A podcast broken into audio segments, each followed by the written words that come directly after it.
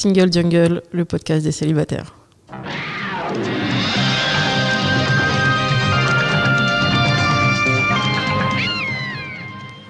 Bonjour à tous et à toutes.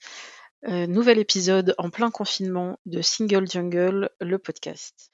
Cet épisode est spécial parce qu'il se fait pendant le confinement, mais c'est aussi parce que c'est la première fois que je reçois un invité qui n'est pas du tout quelqu'un que je connais de près ou de loin ou qu'on m'a présenté dans mon réseau, euh, comme ça a été le cas pour les trois premiers euh, épisodes où j'avais plusieurs invités qui étaient euh, des connaissances de connaissances ou, que, ou des amis. Ou...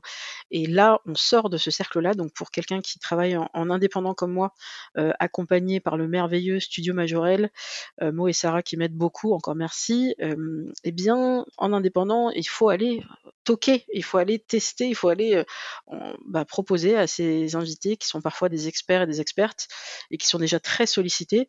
bah voilà, je viens de lancer mon épisode, enfin mon podcast, et j'aimerais vous proposer de participer à mon podcast sur tel sujet, est-ce que vous êtes d'accord? Et on a très très peur de se prendre des refus, et ça arrive, mais parfois on a un petit moment de magie, un alignement des planètes, comme dirait notre président de la République, et parfois certains disent oui. Et donc j'ai eu cette grande chance avec Richard Memto, qui est philosophe et auteur du livre culte pour beaucoup de célibataires, sorti il y a un an, qui s'appelle Sex Friends, comment bien rater sa vie amoureuse à l'ère numérique aux éditions Zone. Et donc aujourd'hui, j'ai le plaisir et la joie de recevoir Richard Memto à distance, en confinement. Comment ça va, Richard? Mais Très bien, très très bien. Là, tu es, tu es confiné? Euh, Confiné, euh, là j'ai fermé les fenêtres, mais normalement euh, j'ai le petit gazouillis des oiseaux et parfois deux trois voitures qui passent, mais très tranquille. Je suis pas à Paris, donc j'ai évité le nœud de, de, la pandémie, donc tout va bien. Super. Euh, bah, merci d'être là. On va parler de ce livre. Donc, est-ce que tu peux, te présenter et présenter, aussi ton livre, s'il te plaît? Alors, je m'appelle Richard Memto, je suis professeur de philosophie, dans un lycée. Je précise, hein, parce que du coup, c'est un petit peu moins prestigieux, mais en même temps, c'est le terrain, quoi. Et et donc j'ai déjà écrit un livre sur la pop culture et en réalité, pour la même raison j'écris un livre sur les applications de rencontre parce que en fait, c'est quelque chose qui fait partie de mon existence. Euh, de la même façon que je regardais des animés, je lisais des comics euh, pendant une grande partie de ma vie, bah, une autre grande partie de ma vie maintenant, euh, d'adulte, euh, pas quand j'étais gamin, donc euh, en adulte, euh, effectivement, un, des, moyens très pratiques de se rencontrer entre adultes, ça a été d'utiliser des applications de rencontre et ça a posé tellement de questions euh, et j'ai eu tellement de conversations avec des amis à, ce sujet-là que j'ai décidé à un moment donné de mettre tout ça à plat, essayer d'y voir un petit peu plus clair, parce qu'en fait, euh, j'étais juste euh, dedans, en plein dedans. Ok, donc on va rappeler le titre du livre, c'est Sex Friends, comment bien rater sa vie amoureuse à l'ère numérique, et le bien est entre parenthèses, et c'est aux éditions Zone. et ce livre, tu l'as sorti quand? J'ai l'impression que je l'ai je l'ai depuis un an au moins. Et mais et c'est et non mais t'as raison. En fait, ça fait littéralement un an. C'est mai 2019. OK. Euh, ouais. Donc euh, un an et puis avec des, des moments euh, différents parce que entre temps, euh, on rencontre des gens. On se dit est-ce que le livre vraiment, euh, je peux mettre en compte en application pardon tous, les principes? Parfois, on tombe amoureux, on se pète la gueule, puis on se dit merde, j'aurais jamais dû tomber amoureux. Puis après, on tombe vraiment amoureux. Donc c'est assez compliqué de de vivre avec ce livre après en, en sachant qu'on a pris plein de positions et qu'on n'est pas sûr de les tenir euh, aussi longtemps. Mais, euh, et quel a été le, l'accueil justement de, de, de, ce livre, que ce soit auprès de, du public ou, euh, ou après, lorsque tu as pu faire des interventions euh, auprès des médias? Alors, en fait, il y a, y, a, y a, différentes façons de, de s'en emparer. En réalité, il y a eu tout un moment, euh, une phase un petit peu de, redécouverte, je pense, dans les médias, ou en tout cas, disons, de, comment dire, approche plus sérieuse dans les médias de la question des rencontres, des sites de rencontres, des applications de rencontres. Donc là, ça a été un moment un petit peu sociologique, et en même temps est sorti le livre de Marie Bergström, euh, et, qui, était une des sources et que je connaissais un peu par ailleurs, et qui était, euh, qui est un livre beaucoup plus, euh, disons, précis pour des chiffres, etc., pour, des, pour une approche sociologique. Mais en même temps, il y a eu forcément, après, l'été, l'été médiatiquement, c'est le moment où on pose plein de questions sur l'amour et tout le reste, et où là on n'est pas du tout dans une approche sociologique, même si il y a ça. En fait, on se rend compte que il y a vraiment une approche aussi très morale, et, on veut quand même faire vivre encore le mythe de l'amour. Et là, pour le coup, c'est comme une sorte de deuxième phase où, il faut vraiment clarifier la thèse. C'est une thèse pas tellement cynique, parce que moi je suis pas, suis pas très cynique, mais en tout cas une thèse qui, tient juste compte du fait que euh, le mythe amoureux est, euh, a longtemps été en tout cas quelque chose qui a fait avancer d'une autre façon d'une autre un petit peu les les euh, comment dire les rapports entre les sexes, les rapports euh, simplement euh, entre les différentes sexualités, d'accord, mais ça n'est pas suffisant. Et donc là, on, je devais un petit peu calmer la lecture, euh, disons, euh, comment dire, enthousiaste, qui, qui, qui, qui verrait euh, dans, dans les applications de rencontre une autre façon de tomber amoureux. Alors que moi, justement, ce qui m'intéresse, c'est que les applications de rencontre, elles font pas tout de suite ça. C'est rare qu'elles le fassent. Et elles sont intéressantes pour tous les effets collatéraux qui n'ont rien à voir avec l'amour et qui ont plus à voir avec la sexualité. Et à partir de là, euh, quand il y a eu un petit peu ce recadrage, eh ben, au fond, euh, j'aimerais penser qu'on peut rentrer dans le vif du sujet, c'est-à-dire vraiment dans les questions sexuelles, qui sont les plus intéressantes. Voilà.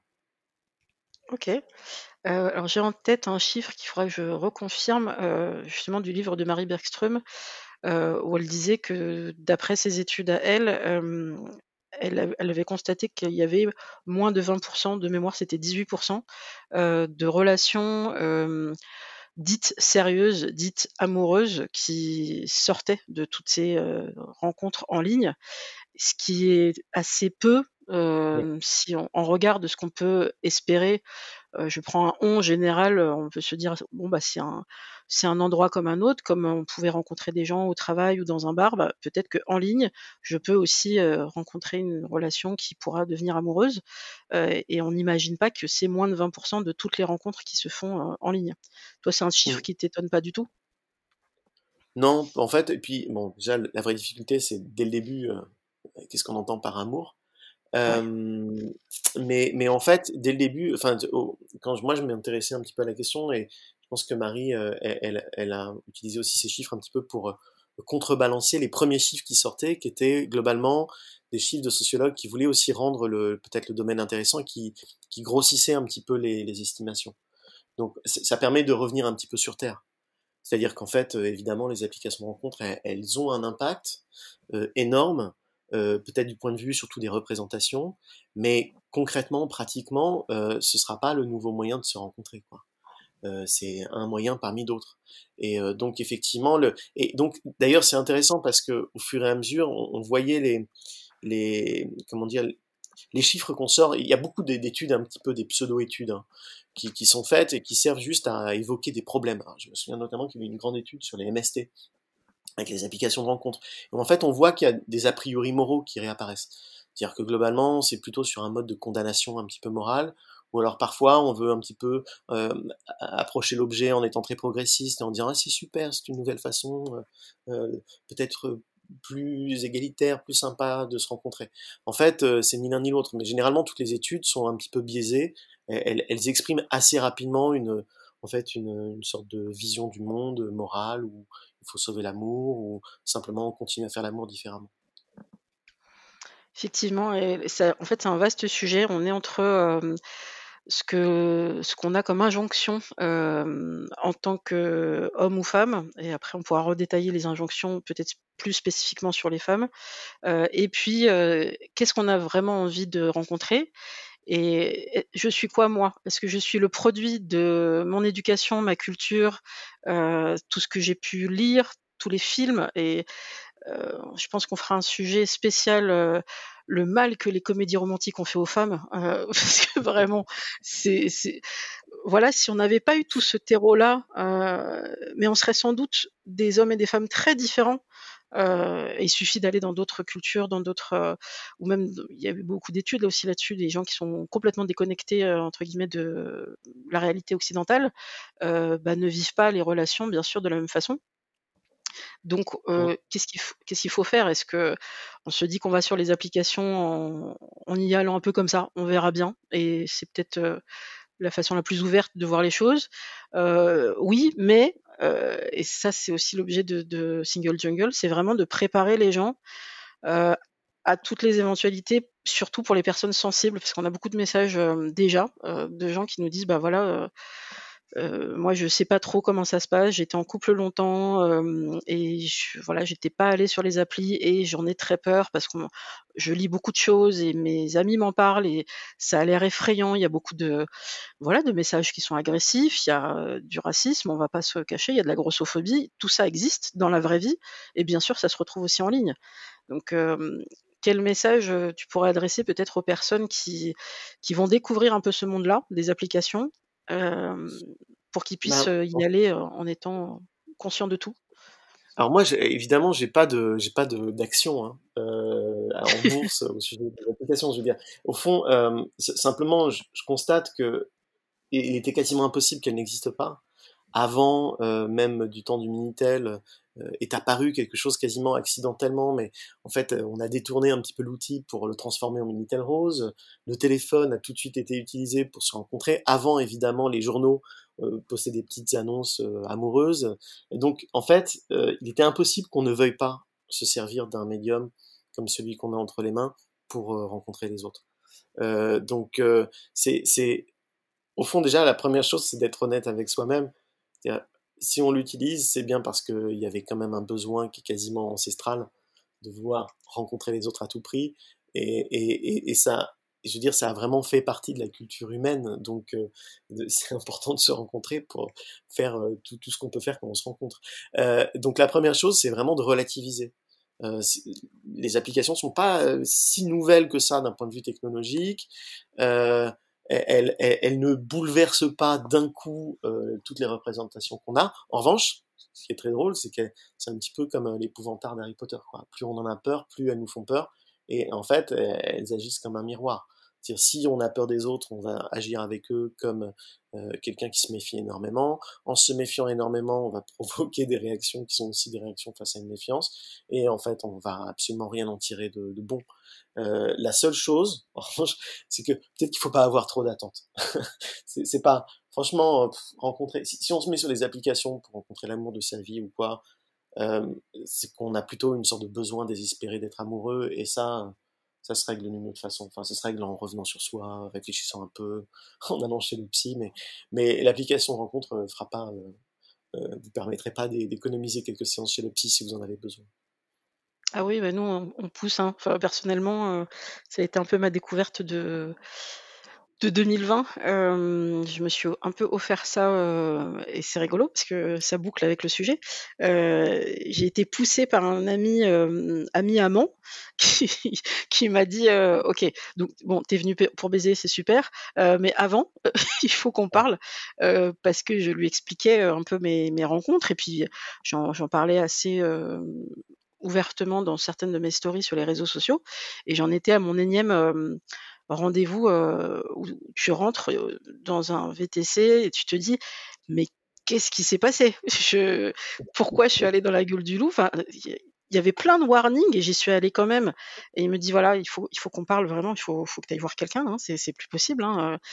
moi, je t'aime beaucoup et j'en ai marre de te voir prendre des, des coups comme ça et tu te donnes des coups toute seule en fait parce que tu le sais que ces rencontres sont mauvaises pour toi. Ah bon?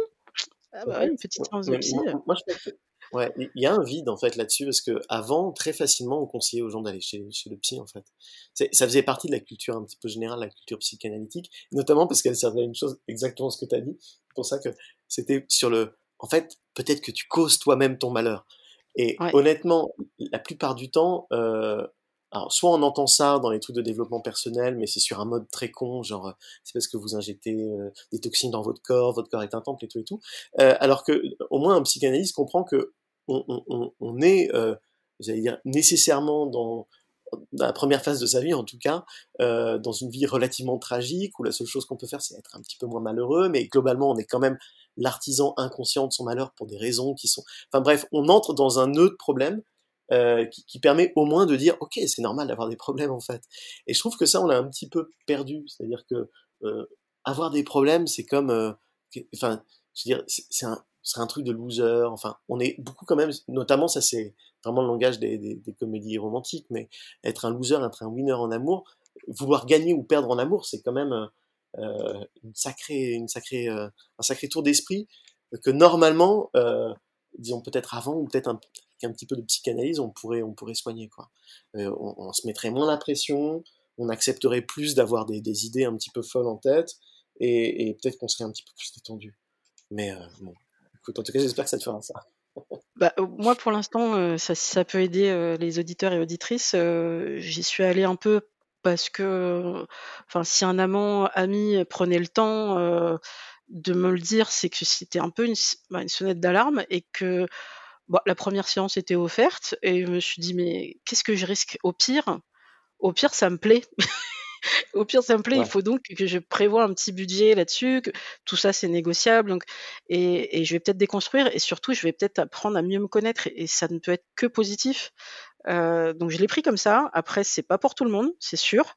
Et surtout, euh, mais ça, ça sera un sujet qu'on développera dans un épisode entier, je pense.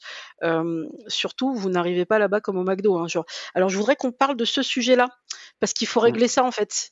Et elle me dit mais euh, on va être obligé de parler de votre mère. Hein. Ah bon? Mais pourquoi? Mais parce que c'est la première personne que vous avez aimée? Ah bon? Ah bah merde, et du coup c'est lié à, ce que je cherche, oui, et puis il y a peut-être plein de choses qu'elle a pu dire aussi, euh, et enfin, bon je finis là-dessus, mais elle me sort, mais je sors des trucs du genre, euh, bah ma mère depuis toute petite, elle me dit que les mecs ça sert à rien en fait. Ah oui, on peut peut-être s'arrêter sur cette phrase-là ça a peut-être pu jouer un peu dans votre évolution. Ah bon? D'accord. Et après tu, mais c'est tellement évident. Pourquoi il est pas vu? Mais maman, pourquoi tu disais que les, mecs, les mecs ça servait à rien? Bah regarde tes frères, regarde ton père. Ah oui. Euh, ok, donc je suis entourée de modèles masculins et de, et de, femmes fortes et de mecs qui sont nuls. Ah, mais peut-être que ça a joué ensuite dans mes rencontres. c'est enfin, oui. le, c'est le B à bas. Euh, ouais. Mais il a fallu que j'attende presque mes 40 ans pour, euh, pour m'en rendre compte, mais il est jamais trop tard. N'hésitez pas, vraiment. Non, mais justement, euh, pour, pour, pour, continuer juste un tout petit peu, enfin même pas, euh, oui, c'est que sûr. Si, le sexe, si le sexe est drôle et cool, c'est qu'en fait c'est lié à quantité de choses. C'est pas juste un vague ébranlement de plaisir qui parcourt le corps, quoi. C'est qu'en réalité il y a un petit peu tout qui résonne en même temps. Et dire, donc s'il y a tout qui résonne, on doit un petit peu se pencher sur euh, l'être entier que l'on est, sur la personne entière qu'on qu'on qu qu est quoi et, ça du coup le sexe comme euh, plein d'autres trucs l'art la cuisine ça permet d'exprimer aussi ce qu'on est donc on a intérêt à savoir euh, le genre de truc qu'on va qu'on va faire sortir. Et justement, en fait, c'est un truc que j'ai beaucoup entendu de, alors plutôt de femmes, je l'ai entendu de certains de mes sex friends hommes, mais pas forcément d'une grande majorité. Euh, cette importance qu'il peut y avoir euh, de la parole. Euh, bah justement, lorsqu'on a un sex friend, bah si on devait quantifier, on n'en est pas là, hein, mais le temps qu'on passe à se parler, à échanger entre deux rendez-vous, et le temps qu'on passe vraiment à faire du sexe pour du sexe. Donc, c'est-à-dire vraiment les positions et, euh, et, et, on s'arrête. et puis après, il y a la phase de repos qui va être très importante aussi. On va pouvoir discuter aussi encore. et ben, moi, je m'étais posé la question récemment et je me suis dit, mais en fait, la conversation a vachement plus d'importance pour moi dans ce que j'ai ressenti euh, que le sexe mmh. pur, finalement. Ouais. Qu'est-ce qu'on qu ouais, qu recherche alors... dans un sex friend, finalement? Ouais, mais c'est ça. Moi, le, le, le, moment, c'est le moment friend et le moment de friend, il est, il est enfin, l'amitié, elle se vérifie souvent après c'est-à-dire euh, sur le, le, lien qui se crée après en fait avoir obtenu ce qu'on avait envie d'obtenir. Ce qui fait que moi euh, très très vite hein, dans, dans, mon existence euh, et notamment quand, quand, on est gay en fait qu'on a plus de facilité à coucher avec d'autres mecs, euh, ça, ça devient une, une, une, évidence que en fait on va d'abord coucher et se connaître ensuite. Euh, parce que quand il y a cette espèce de comment dire prix de, de, de trucs qu'on veut avoir à tout prix, on, enfin, en fait, on dit n'importe quoi. On séduit. Et si on séduit, on ment. Et si on ment, ben, on n'est pas très honnête. Alors qu'une fois qu'on l'a eu et qu'en fait, il n'y a plus rien à dire, et que là, du coup, on est dans l'honnêteté brute, quoi, euh, très euh, post-coïtale. Moi, c'est ce que j'appelais la drague post-coïtale. C'est-à-dire les discussions d'après jouissance. Euh, et que, en fait, ces discussions sont bien. Là on sait qu'on est avec quelqu'un qui, en fait, euh, tient un petit peu le choc, quoi. Euh, que la relation est un peu plus solide. Mais justement, le, le, le modèle classique, c'est absolument tout est permis pour séduire, tout est permis pour approcher, pour finalement goûter au sexe et au plaisir sexuel. Et après, plus aucune obligation. Chacun se débrouille, chacun va de son côté. Et, d'ailleurs, généralement, euh, garde pas contact. Donc moi, le premier truc, c'est pour ça que j'ai écrit en fait Sex Friend, c'est que c'était aussi mon expérience personnelle, c'est que la première précaution à prendre, c'est de savoir garder contact avec quelqu'un avec qui on a couché. Si on n'est pas capable de garder contact, ça veut dire qu'on a vraiment fait ça sur un mode de séduction extrêmement, euh, comment dire, utilitariste. Et finalement, euh, bah on est, euh, bon, on peut être un bon amant, hein, je veux dire, on peut être un bon amant et, et une espèce d'opportuniste total. Mais en revanche, toute la partie discussion, amitié, on sait qu'on l'aura pas.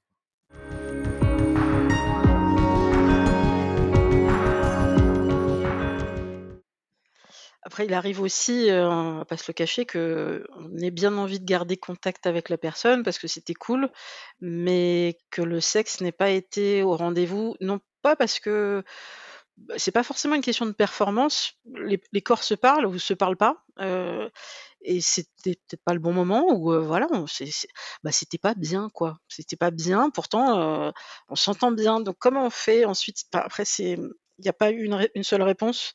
Euh, on peut avoir un malaise aussi à se dire: «Bah, merde, ça ouais, on s'entend super bien, bah, peut-être qu'on va rester juste potes parce que sexuellement ça ça colle pas ou ça n'a pas marché ce soir-là». Après, c'est à vous de voir comment faire évoluer la relation, si c'est possible aussi des deux côtés, parce que parfois en face, l'autre il a kiffé. lui, il a adoré la enfin ou elle a adoré ce moment et n'a pas du tout senti qu'en face, euh, euh, c'était pas exactement au même niveau hein, de, puissance. Ouais. Mais, mais, c'est vrai que enfin, le sexe n'a pas le même sens pour euh, les deux personnes au moment où ils le font. C'est-à-dire, pour, certains, c'est juste euh, intéressant de découvrir un corps et puis d'avoir en quelque sorte un partenaire de jeu. Pour d'autres, c'est vraiment l'expression profonde d'un sentiment et, et, auquel cas, euh, j'allais dire effectivement, dire ce qui est réussi ou pas réussi, sera déjà impossible, puisque chacun va avoir des critères différents pour évaluer ce qui est au départ le sexe et le sens du sexe.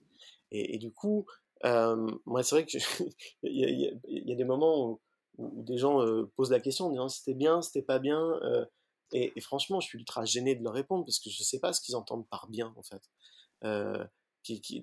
quel était l'intérêt de ce qu'on a fait quoi Est-ce que eux-mêmes en ont conscience Je veux dire, si c'était que ça dure longtemps, tous les plans qui durent très longtemps ne sont pas forcément les meilleurs. Euh, je veux dire, c'est et, donc au moment où on arrive dans, cette, dans une conversation idéale à ce niveau où on prend ensemble conscience de la relativité en quelque sorte de ce qu'on aime et de ce qu'on n'aime pas, on sait qu'on peut se faire confiance. C'est-à-dire qu'on sait que euh, quand même on, on, a tenu compte d'une perspective différente de la nôtre et que on peut se dire à peu près, et là on peut être honnête, on peut se dire que c'était pas super bien selon toi, mieux selon moi, etc. Et on arrive quand même à, avoir une vraie discussion honnête. Et encore une fois, si vous arrivez à faire ça avec quelqu'un, euh, gardez-le quand même un peu sous la main parce que c'est pas évident. Je crois que vraiment la plupart du temps, les relations ne vont pas à ce niveau de, comment dire, de, profondeur. Oui, surtout qu'on ne veut pas du tout blesser l'autre et que c'est ça touche à l'intime, euh, ça touche au corps, euh, à cette idée de performance aussi sur laquelle on pourra revenir. Mais là, on va plus partir sur le, sujet même bah, du livre et de pourquoi on se lance sur les applications, qu'est-ce qu'on en attend, comment ça se passe ensuite. Euh, je voulais reprendre une phrase de, bah, Marie Bergström encore, euh, mais tout est lié, euh, qui disait On nous fait croire que être seul, c'est être malheureux. La norme, l'incitation forte de la société, c'est d'être en couple. et donc, d'après ces, études, encore une fois, qui sont flippante. Après une séparation, 50% des gens se remettent en couple dans les deux ans. 50%, c'est juste énorme. Alors, on n'a pas le détail de qu'est-ce qui se passe pour les autres. Euh, est-ce que pour eux, il faudra 3 ans, 4 ans, 5 ans, 10 ans ou jamais? Mais de savoir qu'après une relation qui peut être importante, parfois très longue, il y a la moitié des gens qui se jettent la tête première très vite dans une relation parce qu'en deux ans on n'a pas le temps de se reconstruire parfois euh, et non mais il faut vite se, remettre avec quelqu'un. Pourquoi? Bah parce qu'il y a cette pression euh, qui est très forte pression euh, sociale familiale et aussi qu'on se voilà qui est intériorisée qu'on se, se, pousse tout seul à se dire mais Et je l'ai tellement entendu, surtout des filles, non mais tu peux pas être célibataire plus de deux ans, c'est pas possible. Hein. Parce qu'après tu vas tu vas t'habituer et tu vas trouver que c'est vachement bien et tu voudras plus jamais te remettre en couple. Ah bon, mais et ce serait grave. Et voilà, donc ce qu'est-ce qui fait qu'il y a cette hâte euh, à vite faire des rencontres pour vite éventuellement trouver quelqu'un? Bah moi, je, je, me demande si on fait pas un petit peu tout porter justement parfois sur les normes ou sur la société, parce qu'en fait, euh, donc en disant que, euh, par exemple, euh, on, on, a, on, a du mal à, à, se contenter de vivre seul, c'est pas juste. Enfin, je, je pense réellement qu'on est quand même globalement des créatures sociales et que par exemple, faire couple ou être en couple, en réalité, la définition pourrait être beaucoup plus large que celle qu'on a habituellement. Euh, on, est déjà à chaque fois, à chaque moment, en train d'essayer de construire des petites relations, euh, des, petits, euh, des, petites relations de confiance avec ses amis, avec ses parents, avec ses collègues. Alors on dit pas qu'on est en couple avec ses, collègues, ses amis, ses parents, mais, ce que je veux dire, c'est que quand même, il y a un investissement très important.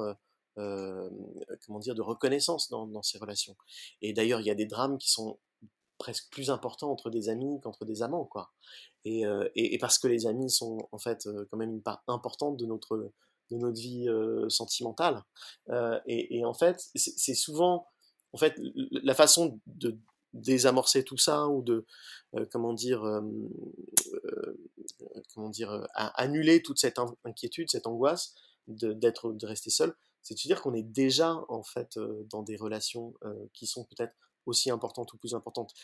en fait, la vraie angoisse, je la comprendrais s'il s'agissait de la solitude. Voilà, pour les personnes qui sont vraiment seules, pour celles qui, pour qui en fait vieillir signifie être seul. Là, je vois qu'il y a, enfin, j'entends, je, comprends. Je veux dire, il y a, quelque chose qui du coup euh, euh, justifie euh, de tout à coup être inquiet, et de se dire, moi, il faut vite que je me mette avec quelqu'un. En fait, en réalité, les gens qui adorent leur boulot, ils s'en foutent d'être tout de suite avec quelqu'un. les gens qui sont passionnés, je sais pas, par par un truc débile, je sais pas, le papier peint, euh, la course, euh, n'importe quoi. Au fond, ils en auraient rien à faire. Et même pour eux, ce serait pas vraiment une souffrance de rester seul. Mais si, on a peur d'être seul, c'est peut-être aussi qu'on est arrivé à, un niveau où on, sent bien que on, a besoin de dépasser cette solitude, quoi. Et qu'on n'a pas de passion nécessaire parfois pour, euh, simplement ignorer cette, cette, cette, angoisse de la solitude. Donc en gros, moi je dirais juste, au fond, on, a le droit d'avoir peur d'être seul. Je, le comprends très très bien. non seulement parce que je pense que c'est ce que me dirait mon psy, mais, aussi parce que franchement, je, trouve que c'est à peu près inhérent à l'état d'être humain d'avoir peur d'être seul. On n'est pas vraiment fait pour être seul. Je cite pas mes classiques euh, qui répètent qu'on n'est pas fait pour être seul, mais euh, on a vraiment besoin des autres. La, seule, le seul vrai problème, c'est savoir ce qu'on entend par couple et à partir de quand on fait couple. Et est-ce qu'on pourrait pas juste un petit peu étendre cette définition de couple euh, si c'était si vraiment ça le problème. Mais très honnêtement, je crois que euh, le, moment en fait ennuyeux, je, vais être plus précis, c'est pas le couple en fait, c'est pas être en couple, parce que il y a des couples qui sont sans enfants et qui le vivent aussi assez mal. C'est qu'il y a vraiment un truc avec la famille. C'est qu'il faut faire famille et il faut il faut pouvoir à un moment donné se dire qu'on va transmettre quelque chose. Il y, a vraiment euh, au fond, on veut quand même pouvoir se dire quelque chose, euh, quelque chose va nous survivre. Euh, et, donc, si on le fait pas, c'est qu'on est très égoïste. Euh, c'est qu'on est un célibataire égoïste ou en couple et égoïste. Et que quand on n'a pas fait d'enfant donc c'est par exemple le cas d'Emmanuel Macron et Brigitte Macron hein, qui souvent ont été attaqués sur ce point-là c'est qu'il y a quelque chose qui va pas il y a une perversité secrète et tout et tout. Et c'est là où en fait moi qui suis gay j'entends de la même façon chez les gays le même type d'angoisse. C'est pas tellement de pas être en couple. En fait globalement, il y a même plein de gays qui ont un peu rien à foutre, parce que juste ça va, ils arrivent à rencontrer, mais c'est d'être en couple qui ne peut pas se justifier par une famille. Euh, et franchement, là aussi, la même réponse a été faite depuis très très très longtemps, de dire mais euh, relaxez-vous quoi. Faire une famille avec juste des enfants, faire une famille, il y a plein d'autres façons de faire des familles. Euh, débloquer en fait votre conception du couple, débloquer votre conception de la famille, et ça va en fait, vous irez mieux, vous serez pas euh, forcément tenu de à tout prix euh, comment dire transmettre le flambeau et sinon euh, faire disparaître votre votre dynastie avec vous quoi. Donc en, réalité souvent c'est peut-être des questions un petit peu bêtes de définition mais on, a réduit les définitions du couple et de la famille. Et on a donc réduit la définition du couple à ce qui était un couple reproducteur et la définition de la famille à euh, produire des enfants. C'est très, très, très idiot. Mais je pense que même, et là pour le coup, même chez les gays, c'est un problème. quoi. On n'a pas su saisir complètement. Euh, ce qui était d'ailleurs un vieux truc des années 70, de dire eh, on peut faire famille de plein de façons différentes. On n'a pas su saisir en quelque sorte cette opportunité conceptuelle d'ouvrir vraiment la définition de famille. Et du coup, c'est un vaste débat parce que c'était une des notions d'un professeur spécialisé justement dans le couple qui intervenait dans un reportage de France Info. Donc attention au reportage de France Info et de tous les reportages télé. Ils ont une minute pour parler du célibat, c'est trop court. Donc ils font parfois au plus rapide. Et là, euh, bah, il y avait un peu le sujet, et c'était très bien que ce professeur en parle, c'est mais finalement les personnes dont on parle peut-être le moins dans les célibataires, alors qu'il y a un vrai sujet économique, euh, ce sont les parents isolés, donc à 99% des mères isolées. on n'en parle pas, on n'a pas envie de voir ça, on n'a pas envie de voir cet échec, entre guillemets, parce que c'est considéré comme un échec, en fait, une mère isolée, on, ça nous montre très clairement que bah, le couple et la famille qu'elle a formée n'ont pas fonctionné et que ben voilà, il va falloir gérer. c'est à la société de se substituer un petit peu comme on pouvait le faire pour les, les veuves de guerre. Enfin, il y a beaucoup de documentation sur lesquelles je vous renverrai là-dessus. cette idée de, il va falloir toujours soutenir la femme seule avec ses enfants parce qu'elle n'arrivera pas à s'en occuper parce qu'il y, a tout un système qui fait que bah, voilà, elle ne trouvera pas de travail parce qu'elle a des horaires spécifiques, elle va avoir peut-être un emploi mal rémunéré, que les temps partiels grande majorité ce sont des femmes. Tout ça est un gros sujet euh, qui a déjà été traité notamment dans les coups sur la table. Je vous renverrai vers, tout ça. Euh, mais effectivement, aller vers euh, le, le, côté positif de dire bah, être célibataire, ça peut être bien, ça peut être positif. Il n'y a aucune société au monde euh, économiquement, euh, politiquement parlant, qui aura envie de nous pousser à être totalement libres de ça. Parce que c'est la fin du c'est la fin d'une nation. Si on dit euh, arrêtez de faire des gosses, vous voyez bien que ça sert à rien. Enfin, entre guillemets, là c'est moi qui parle. C'est-à-dire que voilà, c'est que vous allez prendre ça. Euh, est-ce que vous allez prendre du temps, de l'énergie de enfin, c'est ça un enfant aussi, c'est voilà, c'est vous allez tout consacrer pour lui et il y avait une super infographie de l'AFP, qu'est-ce qu'on peut faire pour la planète? Première chose, arrêtez de faire des gosses. Euh, parce que oui, vous allez apporter une autre vie qui va mmh prendre de l'énergie, prendre, euh, tout ce que la la planète n'a plus à nous donner, et finalement, est-ce que c'est pas écologique, mais aussi un vrai choix politique de ne pas faire d'enfants. C'est au choix de chacun, mais c'est un vrai sujet. Je pense que les sociétés ne pousseront jamais ou n'accepteront jamais pleinement ce choix de ne pas faire d'enfants. Non, c'est bon, la limite, je veux dire, inhérent à, au fait d'être une espèce vivante. C'est-à-dire qu'effectivement, normalement, on est supposé se reproduire, hein, donc, et, et c'est supposé fonctionner, et donc ne pas le faire, bon, alors c'est non seulement contre nature, mais c'est en plus donc anti productif. Enfin, c'est pas du tout bien du point de vue capitaliste. c'est effectivement en plus ne pas transmettre culturellement quelque chose. Enfin, je veux dire, c'est perdre perdre le nom, c'est tuer sa dynastie. Donc il y, a, a, que des dangers à ne pas se reproduire. et surtout, moi, pareil, j'avais vu un petit reportage une fois où il y avait comme ça, c'était en, Irlande, je crois, un couple qui disait nous on veut pas se reproduire et finalement à la fin ils veulent pas avoir d'enfants puis finalement à la fin ils en ont quand même eu un tout ça. Donc puis ils étaient quand même contents mais euh, bref non non il y avait vraiment une incompréhension. Je veux dire c'est c'est c'est même euh, c'est même assez flagrant. C'est-à-dire que on peut pas imaginer qu'un couple ne se reproduise pas s'il n'y a pas une maladie s'il n'y a pas un problème s'il n'y a pas un drame. Et, et donc euh, et moi moi je sais pas trop quoi dire parce que je suis un petit peu du, bon côté du bâton hein, de ce point de vue là parce que moi je suis assez bah, non reproductif du, fait de ma sexualité, mais et puis j'y vois pas un, gigantesque, une gigantesque malédiction, donc je suis pas une femme. Je sais que effectivement, moi j'avais des amis qui à 30 ans devenaient folles si elles n'avaient pas d'enfants, et, je, sentais le truc. Alors elles, elles appelaient ça parfois l'horloge biologique. Ok, je sais pas. En tout cas, je, trouvais que c'était vraiment violent, quoi. Violent pour elles de se dire, mais en réalité, euh, il y a un temps, il y a un temps d'usure il y a une date de péremption, comme dirait Michel Houellebecq, quoi, au-delà duquel les femmes, bon, voilà, on ne sait pas quoi faire. Et c'est violent parce qu'en fait, toujours, tout est mis dans la perspective d'une reproduction. C'est-à-dire que pour le coup, euh, la date de, péremption, le, fait de ne plus pouvoir euh, être productif, c'est parce qu'on imagine à tout prix qu'une femme doit être productive. Euh, et les hommes, eux, bon, bah, ils ont de la chance. Alors, naturellement, on nous dit qu'on peut continuer à se reproduire encore plus tard. Mais, et donc, cette, cette, cette perspective-là, elle est d'ailleurs en creux, finalement, même dans la critique, euh, moi je me souviens que c'était la critique de euh, Eva Illouz, la critique des applications de rencontre, c'est de dire, mais oui, mais on n'est pas tous égaux parce que les hommes sont encore sexuellement actifs jusque très tard, alors que les femmes le sont moins. Et il y a les statistiques d'ailleurs qu'apporte euh, Marie Bergson qui sont très intéressantes, qui dit au fond, les femmes globalement ont une, une désirabilité très grande quand elles sont très jeunes, mais les hommes en revanche sont plus désirés quand ils sont plus vieux. Et, du coup, cette espèce d'asymétrie qui produit énormément d'inégalités, de, euh, enfin de, enfin, plus que d'inégalités, de la discrimination, enfin bref, qui détruit des, des, personnes entières, elle est, elle est notamment inscrite dans le fait que on doit toujours se plonger, enfin se mettre dans la perspective de la reproduction. Et au fond, si on arrivait à un petit peu, à, au moins à nuancer ça, je veux dire, ou à relativiser ça, ou à en prendre conscience, peut-être qu'on on éviterait beaucoup, beaucoup de drames, quoi.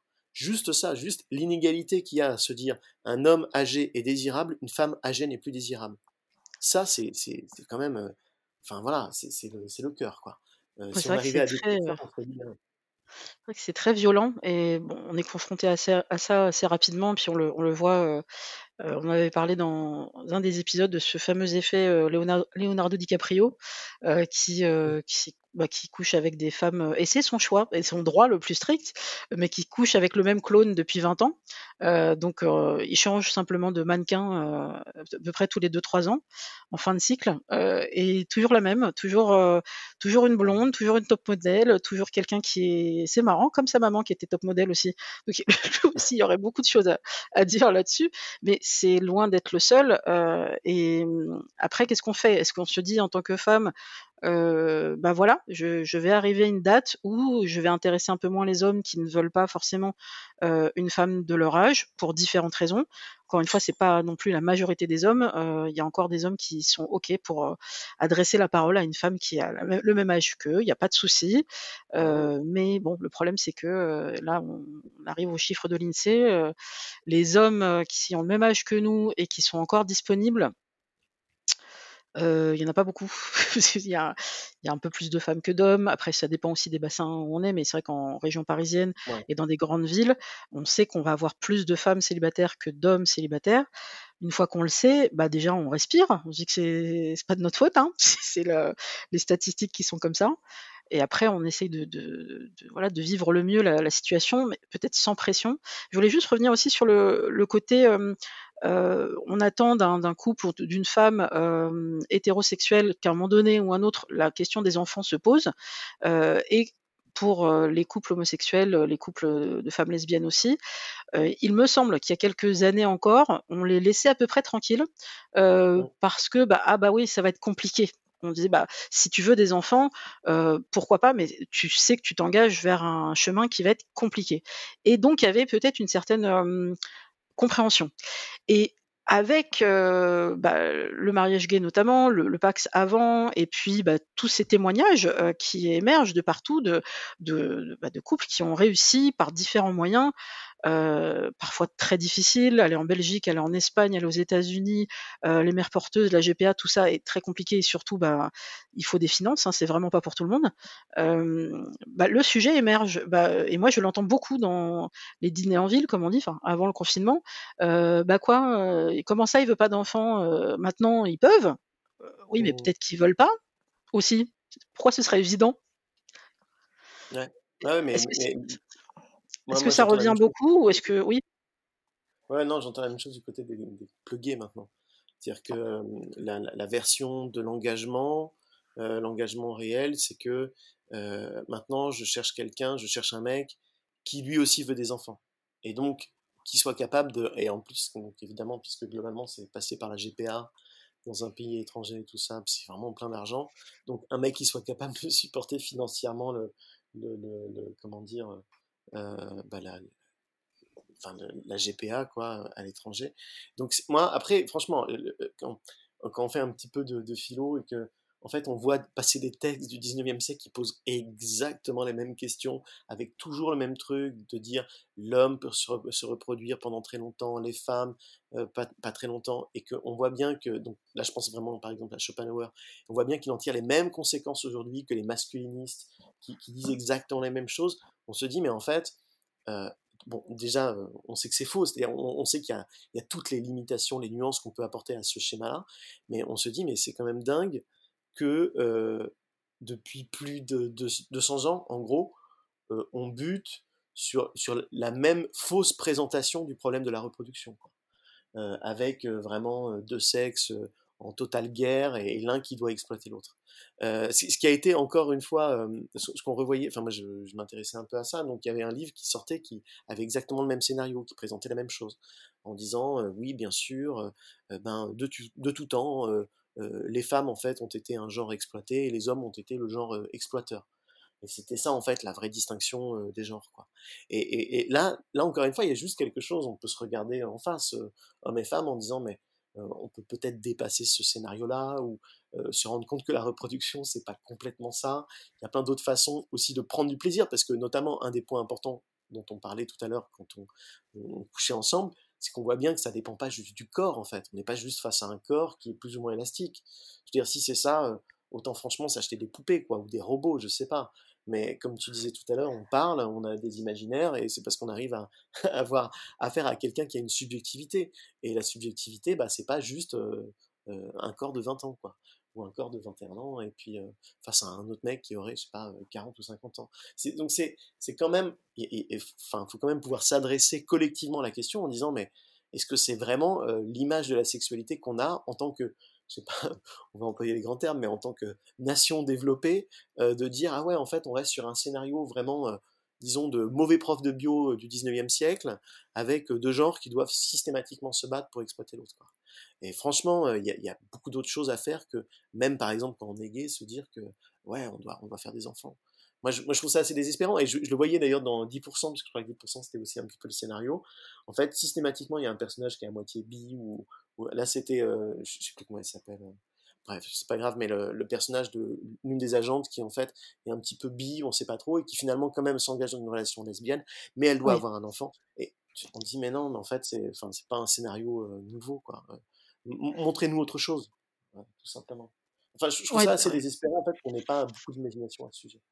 Bah, d'autant que le, enfin, le personnage était assez fort, assez construit et, et avait beaucoup plu euh, bah, beaucoup de gens en se disant bah, ah bah, voilà enfin un personnage euh, super intéressant qui, qui, a, plein de contradictions et il faut quand même qu'elle ouais faut qu'elle fasse un gosse rapidement quoi. Bah oui il faut qu'elle rentre dans une norme à un moment donné pour plaire à qui je sais pas parce que c'est pas la cible. bon c'est France 2 ok mais non la ménagère de moins de 50 ans si on devait vraiment repartir de cette cible là bah ça l'intéresse tout autant que euh, que Camille Cotin, eh ben, elle continue sa vie de femme euh, euh, lesbienne qui assume son histoire, qui peut-être après aura une histoire encore encore différente, parce que c'est vrai que la représentativité des personnages bisexuels, c'est encore un sujet. Euh, d'ailleurs, je vous renvoie vers le podcast 5% euh, sur les, personnes bisexuelles et euh, comment elles sont représentées dans les médias, dans la culture pop. vous verrez, vous allez courir après. Il y en a pas beaucoup des personnages bisexuels. en général, les scénaristes font en sorte que, allez, on va plus t'orienter vers ta vraie sexualité, parce que la bisexualité, ce serait pas une vraie, ce serait quelqu'un qui aurait pas vraiment choisi. On entend encore ça en 2020, c'est désespérant. Ouais, parce euh drame. en plus, vraiment, on comprend en tant que spectateur, c'est qu'on veut des. On se dit, bah alors, si le même personnage n'arrête pas de faire les mêmes choses toute sa vie, ça va être chiant à voir. Mais le problème, c'est que c'est la vie, quoi. Donc, donc, il fallait rajouter un drame supplémentaire d'avoir un gosse. En plus, je sais plus quel personnage doit avoir 40 ans ou un peu plus. Enfin, bref, c'est. Ok. Oui, et puis il faut qu'elle accouche au bureau. Enfin bon, on va pas vous spoiler, mais on est vraiment dans dans le, grand classique de il faut il faut que voilà, faut que ça bouge. Donc il faut qu'il y ait plein de trucs qui mmh. sont parfois un peu un peu caricaturaux, mais on aime quand même 10%. C'est bien au moins d'avoir des personnages euh, un peu un peu variés. Euh, alors je vais pas du coq à mais pour moi il y a un lien. On a parlé de sexualité, on a parlé de, du fait qu'on aime euh, on aime parler. et oui, il y a Maya Mazorette qui en parlait euh, dans GQ et je trouvais ça très fort et je vais répéter ce qu'elle disait. Euh, elle disait un homme doit-il ou pas, donc hétéro ou en tout cas intéressé par une relation sexuelle avec une femme, un homme peut-il ou, doit-il faire un cuni Alors déjà, il n'y a pas d'obligation dans le sexe, il faut du consentement des deux côtés, donc on n'est pas obligé de faire un cuni. Mais s'il s'il était amené à avoir cette proposition-là, s'il devait dire non parce que ça l'intéresse pas, qu'est-ce qu'il peut dire? Eh ben, il y a plein de choses à dire, mais en tout cas, ce qu'elle disait, c'est si vous n'arrivez même pas à toucher la vulve d'une femme, parce que ça vous dégoûte, c'est quelque chose qu'on a déjà lu et entendu, Qu'est-ce que vous faites avec une femme au lit si sa vulve vous dégoûte? Nous vous proposons d'autres accessoires sexuels qui vous permettront de vous amuser autant que possible, mais avec quelque chose qui vous dégoûte pas. vous ne devriez jamais être au lit avec quelque chose qui vous dégoûte, vraiment. donc si la vulve est une partie du corps d'une femme, c'est comme ça. tout comme, bah voilà, un pénis. Enfin, pour un homme, il y a, des parties du corps. je crois, même pas à imaginer que quelqu'un puisse dire ça, ça me dégoûte, je ne pourrais pas toucher. Sauf, encore une fois, je fais une exception sur l'anus parce qu'on est encore sur d'autres sujets euh, où là, ça doit être amené d'une certaine façon. Mais dans une relation sexuelle, euh, qu'un homme ou une femme puisse dire je ne pourrais pas toucher ta vulve ou je ne pourrais pas toucher ton pénis parce que ça me dégoûte. Euh, là, je pense qu'il faut faire un travail sur soi d'abord et avec des objets, et ensuite aller vers l'autre. ou alors, il y a peut-être un sujet d'asexualité. On peut, on peut réfléchir à tous ces sujets-là, mais voilà. Si vous êtes retrouvé comme moi dans une situation où un type vous dit ah mais moi je peux pas mettre mes doigts là-dedans, c'est pas possible. Hein. Euh, mais, mais, pourquoi? Mais parce que c'est sale, c'est sale une vulve. Bah ouais, et puis je le fais, et puis en plus, enfin on se connaît pas bien, et enfin si ça peut te rassurer, euh, même avec ma copine, on est resté en couple pendant trois ans, je l'ai jamais doigté. Ah ouais, euh, mais il faut que tu arrêtes les relations sexuelles avec des femmes, je pense. Hein. non mais c'est drôle, c'est drôle parce qu'il y a aussi beaucoup de mecs, moi j'ai entendu beaucoup de mecs dire qu'en fait ils trouvaient un sexe, bon évidemment plutôt des hétérosexuels, mais qui trouvaient euh, leur propre sexe euh, dégueulasse, enfin sale quoi, immonde, enfin pas esthétique voilà. Souvent c'est ah ça. Une femme qui est esthétique, un homme en revanche non, ça n'est pas, un sexe c'est dégoûtant. Et on, voit qu'effectivement il y a un problème vraiment de rapport avec le corps. Et là pour le coup, euh, c'est pour ça que quand tu, tu, parlais de l'anus, bon, c'était quand même le, truc que tout le monde a, mais c'est c'est pas pour rien quand même qu'effectivement il y a quand même un rapport très particulier à l'anus, que c'est un petit peu l'organe euh, de la honte, quoi, le, truc immonde. Et, et, on voit bien que la, la, la, découverte de son anus, par exemple pour les hommes, le fait de longtemps rester vierge de l'anus, qui est un truc très très important pour plein plein plein d'hommes, alors que évidemment il y a forcément des problèmes à un moment donné avec cet anus, c'est qu'on doit par exemple se faire dépister pour la prostate et que ça suppose un toucher anal, toucher rectal, pardon. Et ben, effectivement c'est comme euh, voilà, c'est Là, y a, on, sent qu'il y a eu tellement de, honte, d'angoisse accumulée autour de ce truc-là. On se dit, mais c'est dingue. Et, ça, on peut pas complètement ignorer que c'est peut-être, en fait, euh, euh, comment dire, l'une des pierres de touche de la sexualité masculine, quoi. Euh, c'est-à-dire qu'il y a des trous, un trou secret, un trou tabou, mais il y a des trous autorisés. Enfin, c'est quand même assez particulier comme représentation des choses. Et pour le coup, c'est vrai que moi, je ne crois pas tellement qu'on est on ait réussi à bien parler de sexe. enfin, à l'époque même, je me souviens quand j'écoutais Doc Eddie Fool, euh, mais c'était c'était pas très précis, c'était c'était mal fait en fait, en réalité. Là, pour le coup, tu vois des séries comme euh, Sex Education qui essayent au moins de, parler de trucs euh, assez assez directement. Je trouve déjà ça plus réussi, quoi. Éventuellement, il y aurait un petit progrès, mais quantité quantité de personnes qui auraient peur du sexe de l'autre, de leur propre sexe, ou qui trouveraient que en fait c'est sale ou ce genre de choses, euh, ouais, c'est perdu d'avance. Je suis d'accord avec toi, hein, c'est vraiment, euh, c'est mal parti. Mais en même temps, euh, on voit bien que c'est parce qu'on l'a investi de plein, plein, plein de discours moraux. Donc, par exemple, dans Insecure, tu sais, il y a ce moment-là où un mec, alors, elle a décidé de sucer un mec parce qu'en fait, il y a eu toute une discussion avec ses copines avant, donc il s'est discuté avec ses copines, elles disent ah mais non mais sucer c'est vraiment un truc, ça fait trop toi une salope, donc comme si en plus il y avait automatiquement quelque chose qui s'affichait sur son visage en disant j'ai sucé une bite, donc je suis vraiment une salope. Euh, et, donc, donc, elle prend conscience que peut-être qu'elle peut le faire. Et quand elle le fait avec le mec qu'elle aimait bien, qui était comme une sorte de, de son, amoureux secret, mais pas complètement, enfin bref, euh, le mec, du coup, euh, en, quelques secondes, là aussi, c'est quand même, il faudrait quasiment discuter, mais éjacule sur elle, et du coup, elle se sent humiliée, et, et elle bloque total, et, et lui-même sait pas trop comment l'expliquer, et on se dit, mais en fait, voilà, euh, si votre connaissance du corps euh, est si faible qu'en plus vous rajoutez à ça des, jugements moraux extrêmement forts, ouais, c'est une bombe à retardement la sexualité pour la plupart des gens dans ce cas-là. C'est vrai que enfin, il y a plus grand chose à rajouter. C'est, sauf qu'il faudrait en parler vraiment. et beaucoup. Oui, je suis d'accord. Et c'est vrai que les générations de, bah, d'aujourd'hui, moi, j'aurais été euh, ravie d'avoir Sex Education ou, ou tous les supports qui existent aujourd'hui. alors voilà, moi je, suis d'une génération, euh, effectivement, donc Eddie Full, ça me parle, mais euh, Internet, déjà, à la base, nous, on a grandi sans c'est arrivé plus tard et, donc il a fallu se faire ses propres repères. souvent les on dit des, copains et des copines et, je vous renvoie aussi à un super podcast qui s'appelle Les chemins de désir sur Arte Radio où bah, l'autrice explique comment elle a, elle a été éveillée à la sexualité d'abord en tombant sur une BD quand elle était plus jeune, puis ensuite la première VHS porno qui tournait au collège et ainsi de suite. Et tous ces petits chemins, ça, forme en fait notre culture à la sexualité, culture porno entre guillemets, parce que le porno n'est pas forcément lié. Et, c'est vrai comment on s'est construit. est-ce que est-ce qu'on aurait bien aimé nous aussi avoir des bases saines comme le consentement? Se dire bon bah on va commencer par là, que tout le monde soit d'accord et on arrête de, de, juger, de mettre une étiquette sur une position sexuelle. ça c'est ça c'est bien, ça c'est ça ça fait un peu salope ou ça fait un peu je sais pas quoi. Euh, ça c'est uniquement pour tel type de sexualité, euh, mais non en fait. Euh, et ça c'est vrai que je trouve ça très bien que les que de jeunes générations puissent être un petit peu plus ouverts, même si on n'échappera pas au pas tout de suite en tout cas au slut shaming qui est malheureusement encore d'actualité ni au, revenge, euh, au revenge porn.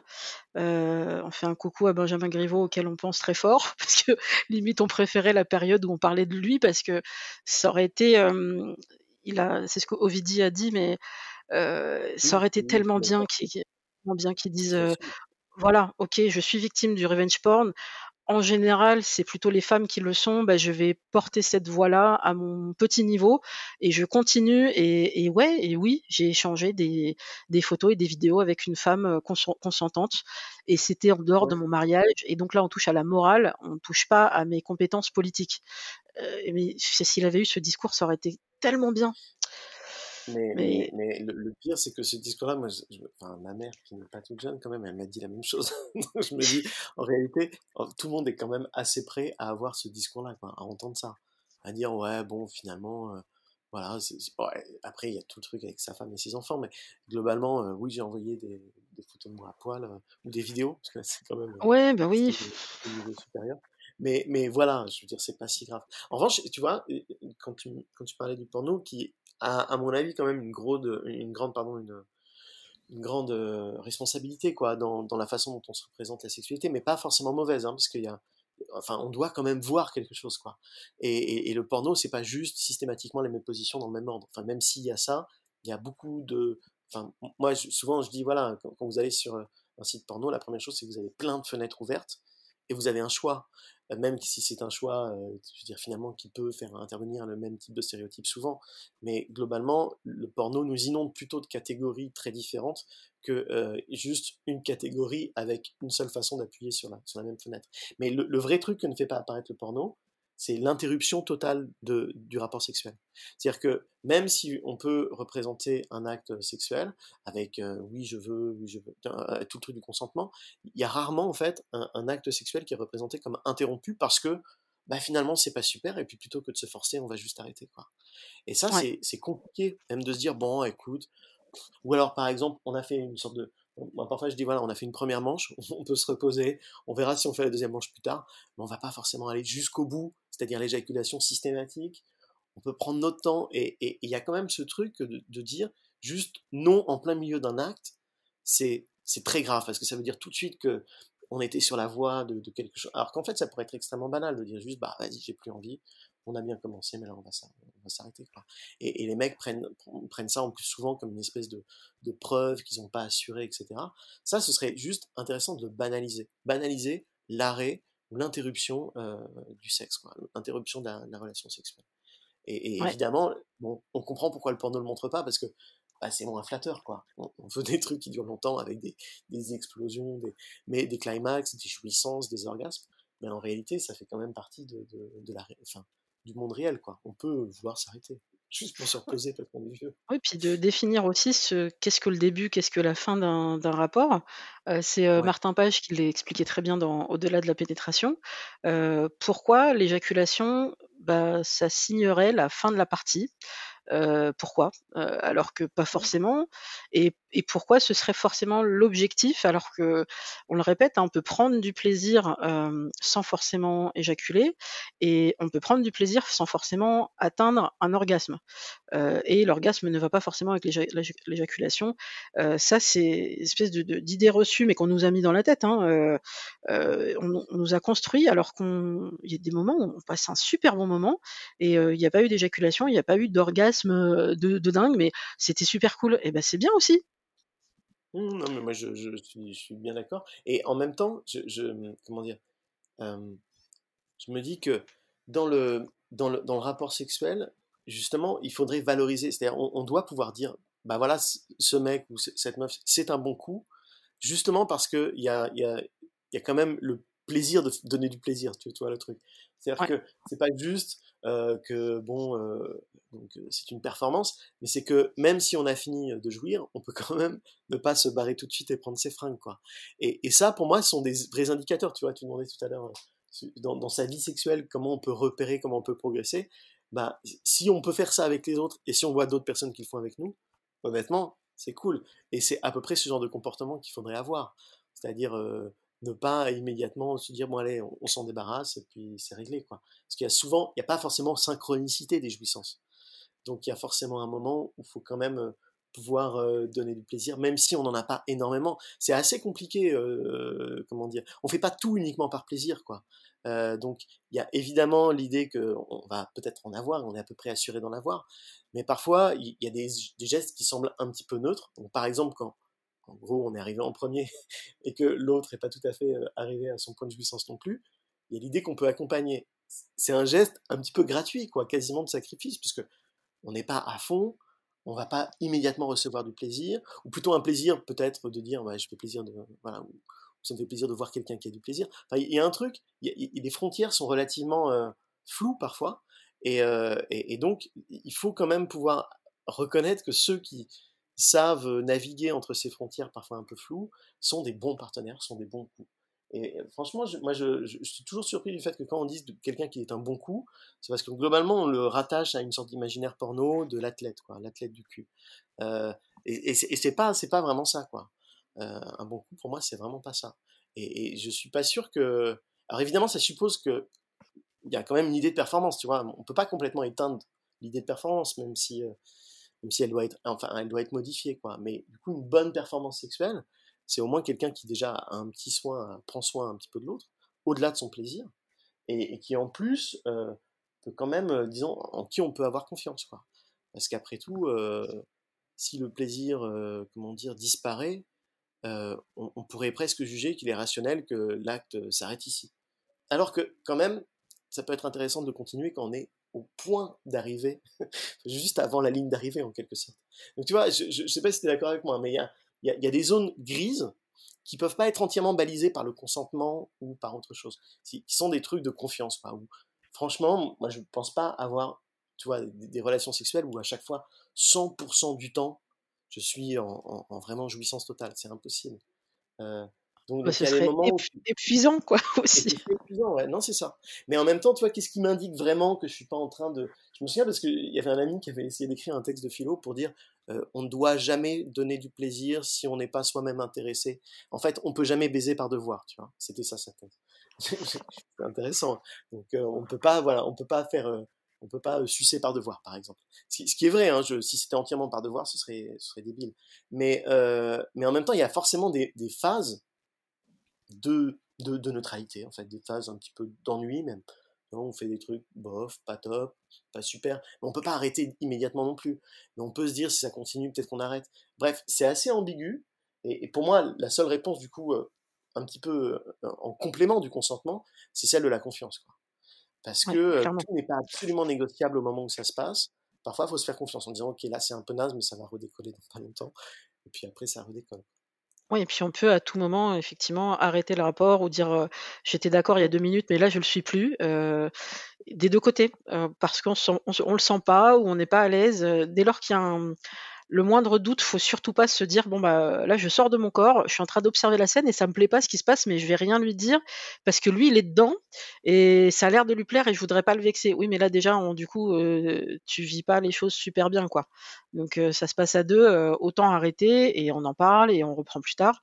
Mais vraiment ce consentement, heu, perpétuel, c'est ce que recommandait, Maya Mazorette. Oui, moi ça me va, qu'on va pas faire des stops toutes les 30 secondes pour dire: «C'est bon, tu es toujours OK?» non, mais que quand on se sent pas bien et qu'on voilà, qu'on le ressent tout de suite. C'est au moment où on le ressent qu'il faut le dire et bah, parce que sinon ça peut être, ça peut aller très, très loin. Non, mais c'est mais c'est en fait, moi vraiment, encore une fois, hein, c'est je trouve ça difficile, compliqué parce que effectivement, il faut savoir lire ce qui se passe. C'est-à-dire il y a la fameuse idée que les gens simulent, mais alors si tu simules, comment on peut bien savoir si tu kiffes ou si tu kiffes pas, tu vois? Donc, euh, où est-ce qu'on en est vraiment si tous les deux simulent? Donc, euh, et puis en même temps, c'est compliqué de, de, dire ouais, mais je vais pas simuler, mais je vais vraiment exprimer de la joie que quand j'en éprouve. Enfin, je veux dire, bon, après, c'est des trucs intéressants, mais moi, souvent, la façon dont, dont je fonctionne, c'est que bon, bien sûr, il y a ce truc du consentement, c'est-à-dire, pour moi, c'est plutôt un consentement négatif. Si je dis non, c'est vraiment que ça veut dire non et stop, stop, stop. Euh, parce que redire oui, en fait, tout le temps, je pense qu'effectivement, enfin, pratiquement, je le fais pas. J'y arriverai pas. Mais ceci étant, le, vrai truc, c'est que euh, avant, tu vois, de la discussion qu'on a avant, par exemple, pour savoir ce qu'on va faire ou comment on va baiser, dans cette discussion-là, tu vois tout de suite si quelqu'un est attentif ou pas à ce qui va se passer. Et pour le, pour le coup, je trouve que c'est là vraiment que c'est d'abord le, le, principal de la confiance. Si euh, le mec te pose aucune question sur ce que t'aimes, c'est quasiment foutu d'avance. Ça veut dire qu'il pourra pas gérer. Ça veut dire qu'il pourra même pas sentir qu'il y a une perspective différente qui est là en train de, se produire sous ses yeux. Je veux dire, c'est compliqué, quoi. Et, au moment même, parce que ça arrive souvent, par exemple, dans les, interactions gays, dont on dit souvent qu'elles sont quand même très cash, c'est vrai, mais genre, quand quelqu'un dit, euh, euh, euh comment dire, actif ou passif, top ou bottom, en fait, top ou bottom, ça veut même pas dire grand-chose. Donc on sait bien qu'il y a un, si, on se contente de ce niveau de généralité, c'est qu'en fait, on n'est vraiment euh, pas très conscient de, justement de toutes ces petites zones, de tous ces petits détails qui vont nous échapper. Donc moi, au fond, le vrai test que je fais passer, c'est ça. Est-ce que quelqu'un est conscient qu'il doit avoir une vision assez détaillée de ce qui va se passer, ou est-ce qu'il se contente de généralité? Auquel cas, franchement, ça risque d'être un très mauvais coup et peut-être pas un très bon moment. Après, on peut euh, tourner, la conversation de façon un peu sexy, amusante. On n'est pas obligé de faire passer un interrogatoire à l'autre, mais ça peut être ça peut même se faire sur les applications de rencontre. Donc là, on va revenir sur notre sujet, mais tout était lié. Euh, moi, je n'avais aucun problème à le mettre même dans mon profil euh, sur les mmh. applications et je le mettais dans les photos parce que je sais qu'il y a des gens qui lisent même pas les profils, mais qui regardent les photos. Et je mettais dedans, euh, bah, cherche perle rare ou aiguille dans une boîte de foin. donc je mettais mes critères et notamment mec qui n'a pas peur d'un pubis de femme adulte, c'est-à-dire avec des poils. enfin voilà. et puis euh, qui n'a pas peur aussi de doiter. Et donc, ça permettait aussi d'engager le dialogue, parce qu'il y avait des garçons qui me disaient, donc toi, tu parles du fait d'être doigté euh, dans tes photos, alors qu'on ne s'est pas encore parlé. Je dis, mais ça fait le tri, ça veut dire que soit tu vas être choqué, euh, ça ne te parle pas du tout, et tu te dis, oula, moi j'aime pas du tout cette façon de se présenter, je zappe, et c'est super. Donc tu ne me verras jamais plus qu'au-delà de ce, profil que tu as swipé. et l'autre, au contraire, qui va être curieux et qui va se dire, mais si tu as pris le temps de le mettre dans tes photos, c'est qu'il y a une histoire derrière et peut-être que cette histoire, elle m'intéresse. donc oui, il ne faut pas hésiter. En plus, c'est, enfin, on est adultes, quoi. On a le droit de dire les mots pubis. C'est pas sale. J'ai l'impression d'être Doc Full, mais c'est vraiment ça. On peut dire les mots et on peut s'en parler avant et dire bah, moi j'aime ça et toi qu'est-ce que tu en penses? Et je moi j'aurais je pense dégoupillé un paquet de, de, soucis si j'avais posé la question avant à bah, mes, mes partenaires bah, je pense qu'il y a une partie d'entre eux les gens qui me disent mais moi je doite pas Bon, bah ok, bah écoute, salut. et enfin, ou alors, tu peux évoluer sur ce sujet ou c'est définitif. Ok, en te remerciant, parce que je suis pas là pour faire l'éducation des gens non plus. Non, mais c'est ça. En fait, il y a, deux trucs qui sont un petit peu antithétiques sur le réseau. C'est qu'on a un souci de plaire. En même temps, on va plaire sur ce qu'on n'est pas totalement, puisqu'on sait qu'on va forcément omettre de dire plein de choses désagréables. Et en même temps, le besoin d'honnêteté. Et notamment si on passe au lit après tout ce qu'on a dit, on a besoin d'être honnête. Et, et, en vrai, je pense qu'on est à peu près heureux sur un réseau quand on sait, ou qu'en tout cas on est en paix avec soi-même, et qu'on va plaire à partir de ce qu'on est et pas à partir d'autre chose, ou qu'on n'a pas à tout prix besoin de plaire, quitte à s'inventer n'importe quoi. Et donc, on peut dire qu'on aime un certain nombre de choses, par exemple, euh, et que et que on, est d'accord sur le fait que bah, tout le monde n'aimera pas forcément ces trucs-là, euh, ou alors euh, le genre de, physique qu'on a. Moi, je, dans, le monde gay, il y a énormément de sous-catégories. Et, du coup, chaque sous-catégorie a en quelque sorte son, propre public, quoi, ses propres amateurs. Et, en fait, très rapidement, du coup, ça, évacue un petit peu le problème de tomber sur des gens qui finalement vont pas nous aimer, mais on va faire l'effort quand même de paraître autre chose que ce qu'on est, etc. Donc, au fond, de ce point de vue-là, un classement, une, classification vraiment très générale et un petit peu plutôt drôlatique. Hein. Souvent, euh, bah, dans le livre, notamment, je parlais de, l'application de rencontre des bears c'est juste les mecs qui sont un petit peu plus gros, plus poilus justement, et qui ont euh, leurs propres fans. Alors, je pense qu'on peut l'expliquer de plein de façons différentes, hein, ce kiff sur les mecs plus gros et poilus, notamment sur le fait qu'ils représentent une sorte de version euh, bonhomme de la virilité, quoi. C'est pas la virilité euh, des muscles saillants, un petit peu conquérante, c'est plutôt la, virilité du, du, du papa tranquille, quoi. Mais ceci étant, il y a quand même une raison, à mon avis, culturelle de l'émergence de stéréotypes sexuels. Mais dans ce moment, disons, de stéréotypes euh, sexuels, au moins, ça permet de voir qu'il n'y a pas une correspondance universelle de tout le monde avec tout le monde. il faut, faut accepter d'avoir, au fond, des, ben, un public restreint, quoi. Moi, moi, souvent, la métaphore je trouve la meilleure, en fait, c'est pas celle du marché, c'est celle du public et du, et du genre de performance qu'on fait. Ce qu'on fait peut pas plaire à tout le monde. Et, quand on rentre dans des milieux un tout petit peu plus précis dans les pratiques sexuelles, vraiment précises, du type fétichiste, etc., bah, là, du coup, ce qui devient amusant, c'est que clairement, euh, le physique est secondaire, enfin, toutes les trucs de catégories socio-professionnelles sont beaucoup plus secondaires. Ce qui passe, c'est vraiment de savoir quelqu'un qui sait faire, donc, et ça, je trouve qu'on n'en parle pas assez, mais au fond, le savoir-faire, quoi, vraiment, et qui euh, correspond à peu près à nos attentes. Donc, qui peut euh, vraiment matcher sur une pratique et pas sur un idéal de personne que je montre faussement pour séduire. Donc il faut aussi faire le deuil de son propre de, son propre souci de plaire. Et ce qui est vraiment pas évident, hein, je, comprends bien, notamment quand on est jeune. Moi, franchement, s'il y avait eu des applis en étant jeune, peut-être que j'aurais été tenté de faire une sorte de profil ultra, ultra, comment dire, générique, qui plaît un petit peu à tout le monde. Mais en plaisant un petit peu à tout le monde, à la fin, on finit par plaire à personne.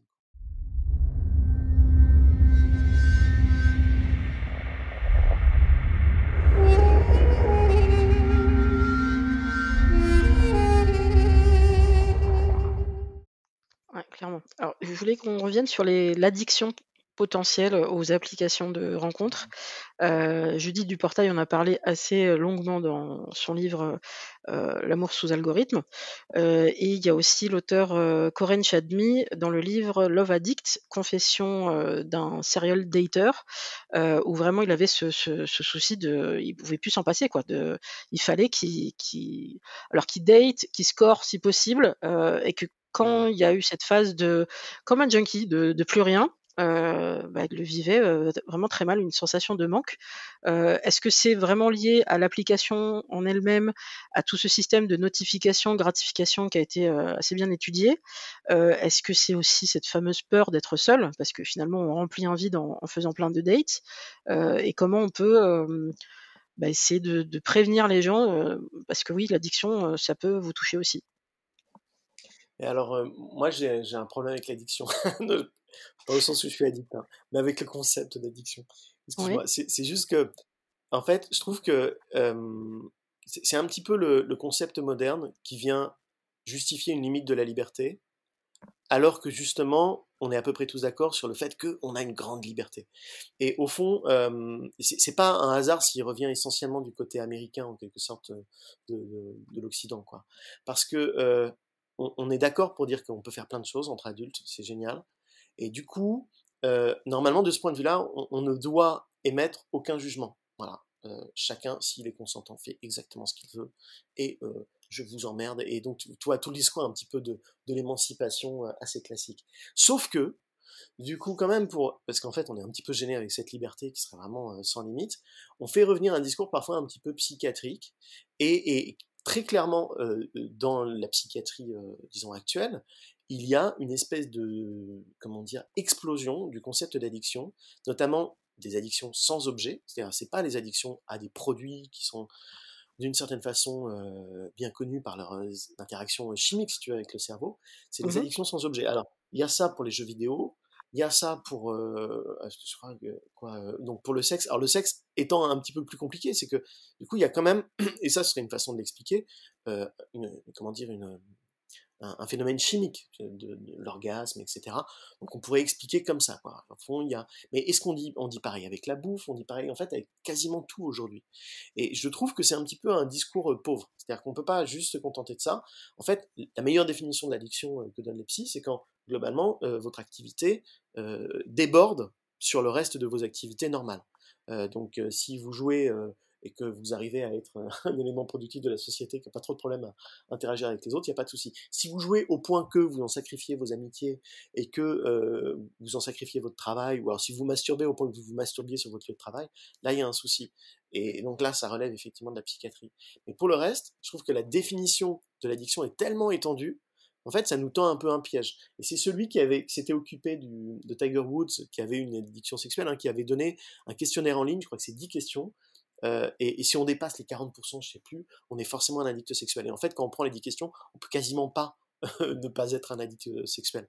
C'est-à-dire qu'on en a une définition bien trop large. Mais bon, ceci étant, sur les applications, euh, faut pas se mentir, elles sont designées pour pouvoir garder en quelque sorte l'utilisateur.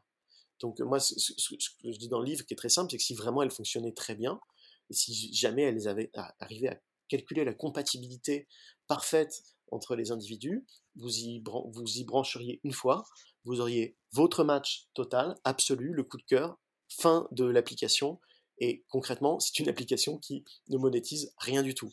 C'est une application qui réussirait trop bien et qui s'auto-détruirait, quoi, tellement elle réussirait bien. Donc c'est évident que euh, elle doit nous faire revenir. Mais ce que j'ai envie de dire, c'est qu'il n'y a pas forcément de mécanisme même s'il y a des petits mécanismes psychologiques qu'on connaît, euh, les petites gratifications, les matchs, etc. Mais Grinder, par exemple, qui a existé avant, il n'y a pas de match sur, sur Grinder. Je, remets ça un tout petit peu dans le contexte. Grinder mmh. arrive avant Tinder. En fait, les premières applications de rencontres sont gays. Bon, avant, il y avait les sites de rencontres, mais il n'y avait pas ce genre de truc avec les points, les pouces, etc. Enfin bref, il n'y avait pas le, tout le système de gratification qu'a inventé Tinder. Tinder l'a vraiment inventé, et c'est la version, j'ai envie de dire, hétéro, mais euh, et notamment pas juste hétéro pour être hétéro, mais notamment euh, comment dire lié aux réseaux sociaux. Euh, on a voulu faire jeune parce que elle était supposée être adaptée au public des campus, donc déjà branchée sur les réseaux sociaux. En gros, je sais pas si, par exemple, même pour le système des des seniors, puisqu'il y, a une version, enfin il va probablement y avoir une appli pour les seniors, je sais pas si là aussi, on, est encore une fois dans la gratification perpétuelle du, swipe, euh, du like et du match. Parce que, en fait, je pense que ça correspond à une certaine vision du monde euh, et qui correspond à une certaine catégorie de la population. Et toutes les applications n'ont pas besoin de ça pour fonctionner. Et donc, je le redis, Grinder n'avait jamais fonctionné comme ça. Et en réalité, le match, il devait surtout servir à contrôler qu'il n'y ait pas de, en fait, de, disons, de harcèlement, quoi. Euh, il n'y ait pas de mecs qui se mettent à, à, comment dire, en voyant un profil, qui se mettent systématiquement à pouvoir parler, parler encore et encore, et à gêner. Et, et ça permettait en fait de euh, rendre un peu plus propre l'interface de l'application.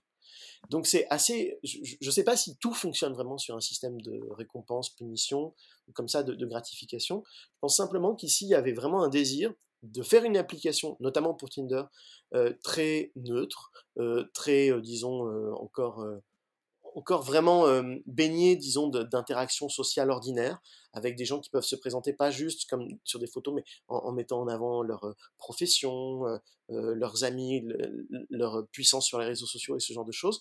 et au fond, c'est un petit peu à cause de ça, peut-être, qu'on a commencé à réintroduire l'idée qu'il y avait les, winners, les losers, ceux qui euh, ont besoin de performer, ceux qui n'ont pas besoin de performer. Sur plein d'applications de rencontres, beaucoup plus sauvages, ou alors des sites de rencontres, ou même des messageries instantanées beaucoup plus sauvages, il n'y a pas de gratification, il y a quand même beaucoup de gens qui viennent en fait.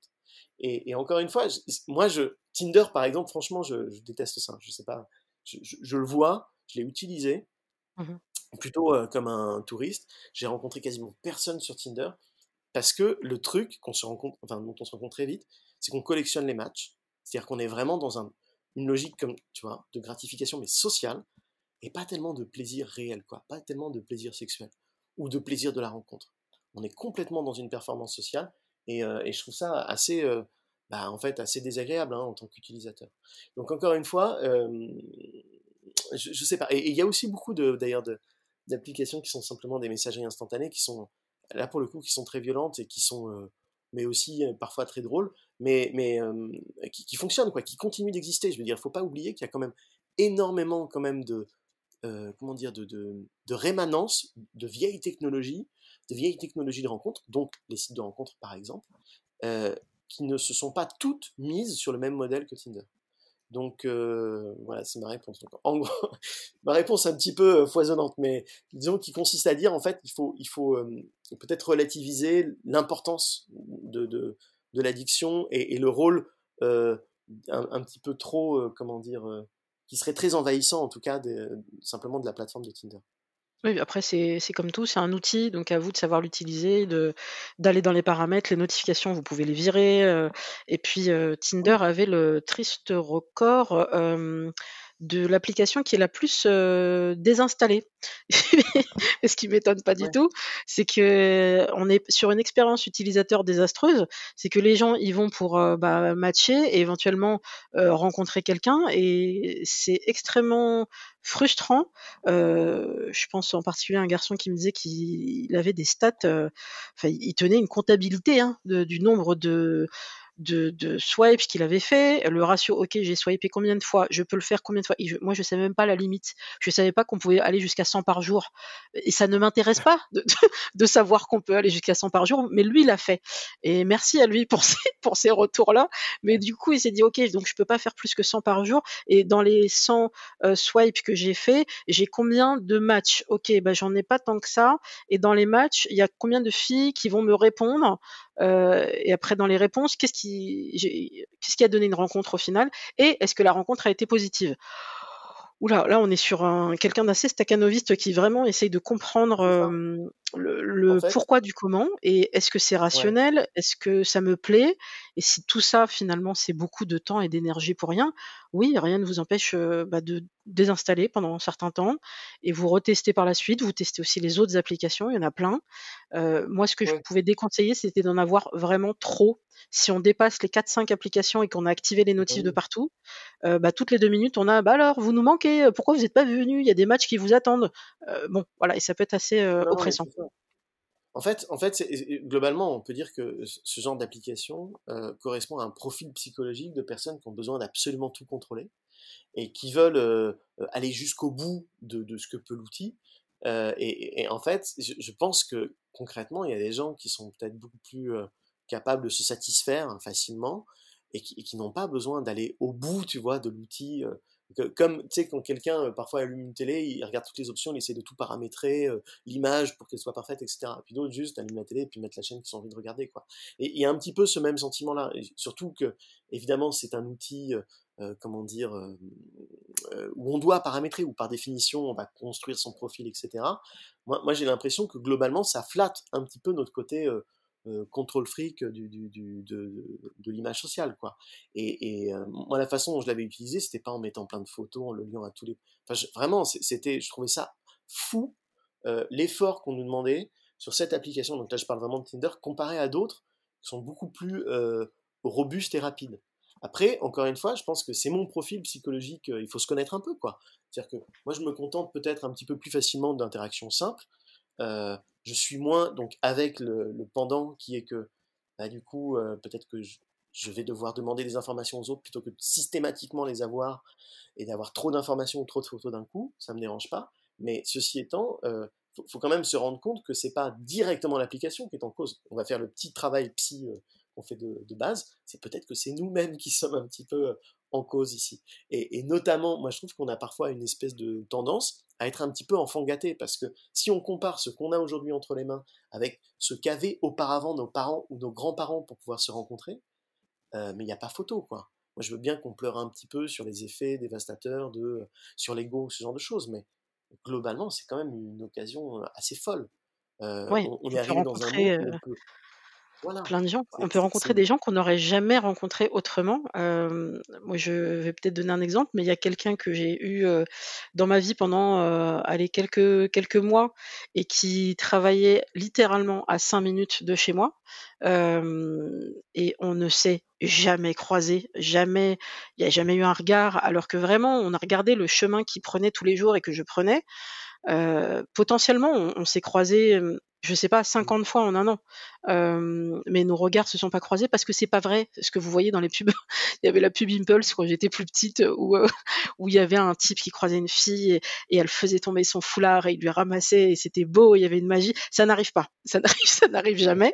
Heu, donc ouais, du coup, bah, s'il y avait pas eu cette application-là, j'aurais jamais rencontré ce type-là alors qu'il était dans mon quartier. C'est parfaitement con. Heu, donc on se dit: «Mais où où aurait été l'o l'occasion?» voilà, on prend la génération de de mes parents.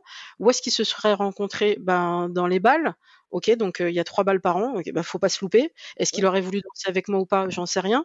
Donc là, les applications nous permettent de rencontrer peut-être des gens qu'on n'aurait jamais pu, heu, croiser dans la vraie vie. Heu et après, heu, ça nous met en relation.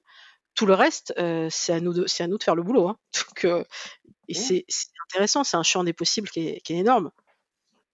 Ah c'est pour ça que enfin, ça me fascine quand même pour avoir connu justement le monde, en fait, vraiment sans application. Alors, en plus, quand on est gay, évidemment, heu, c'est super important, c'est super utile, quoi. Parce que sinon, on est dans son petit dans sa petite ville et puis, on galère.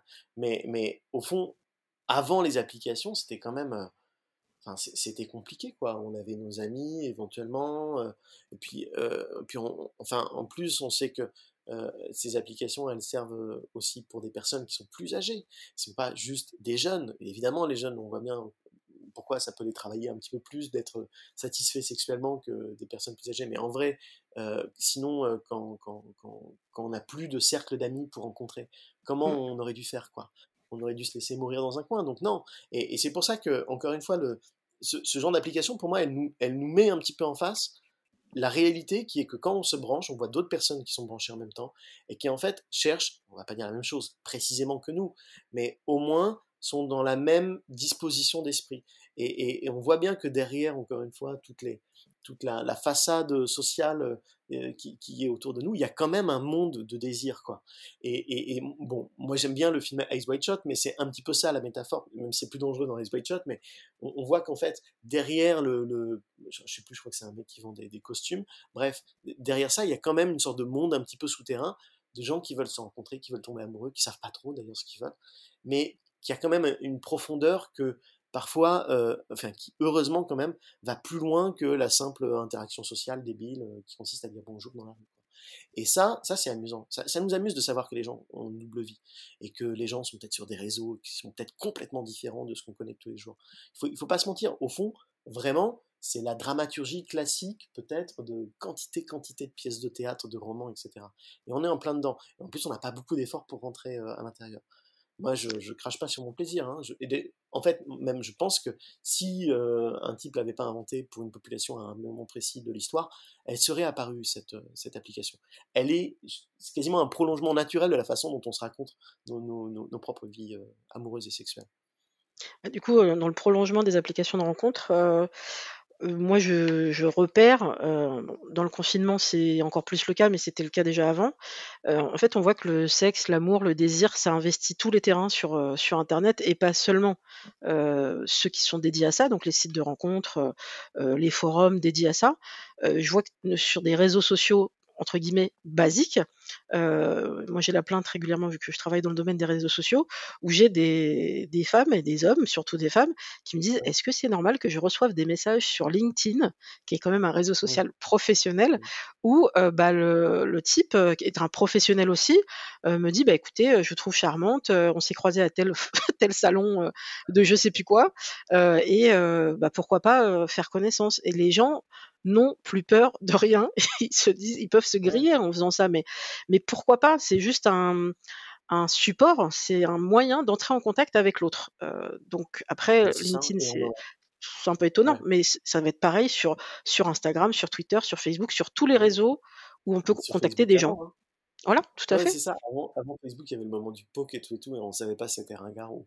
Enfin, ça demandait quand même un petit peu de, de courage, mais, mais c'est vrai qu'on a systématiquement cherché à détourner des tonnes de technologies pour en faire un usage, disons, alors vraiment soit de rencontres, soit érotique, euh, mais globalement, euh, euh, ouais, enfin, LinkedIn, ça m'étonne, ça m'étonne pas du tout. C'est ce que j'entendais, euh, je lisais deux, trois articles dessus, qui normalement, effectivement, bannissent hein, les utilisateurs qui le font mais on ne pourra pas s'en empêcher, quoi.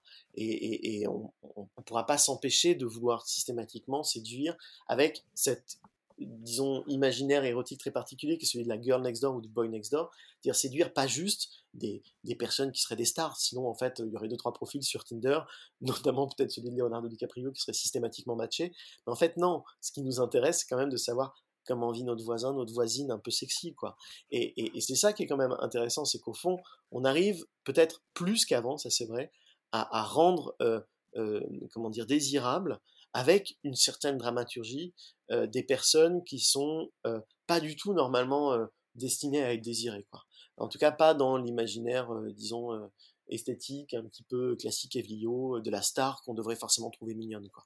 Parce qu'il y a ça, il y a le cinéma, il y a les médias qui nous montrent des gens systématiquement plus plus beaux que nous, mais qui font des trucs aussi cons que nous, ok, leur monde à eux, et puis notre monde à nous qui serait euh, dénué de désir. Mais en fait, ce qu'on découvre, c'est que non, non, on préfère, euh, comment dire, kiffer ou je sais pas, trouver sexy notre notre boulanger, notre boulangère, plutôt que de aller systématiquement fantasmer devant l'image de telle ou telle star, quoi.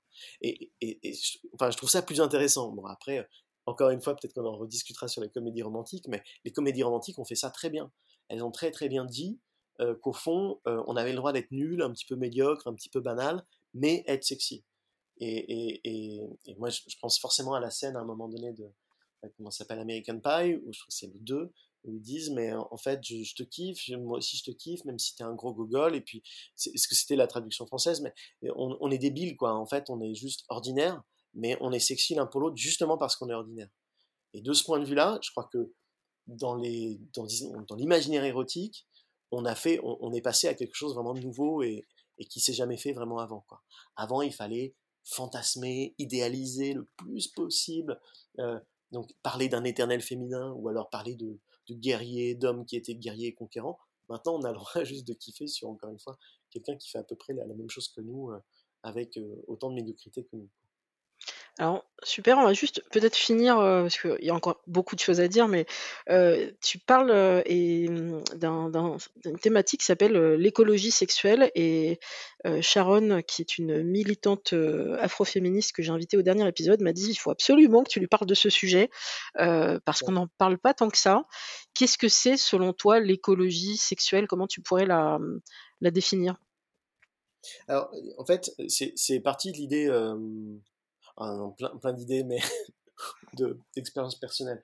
C'est-à-dire que globalement, euh, bah, expérience personnelle très directe, euh, on chope une MST et euh, le médecin euh, nous dit bon bah il va falloir que tu rappelles tout le monde, tous tes anciens partenaires, donc que tu as potentiellement contaminé.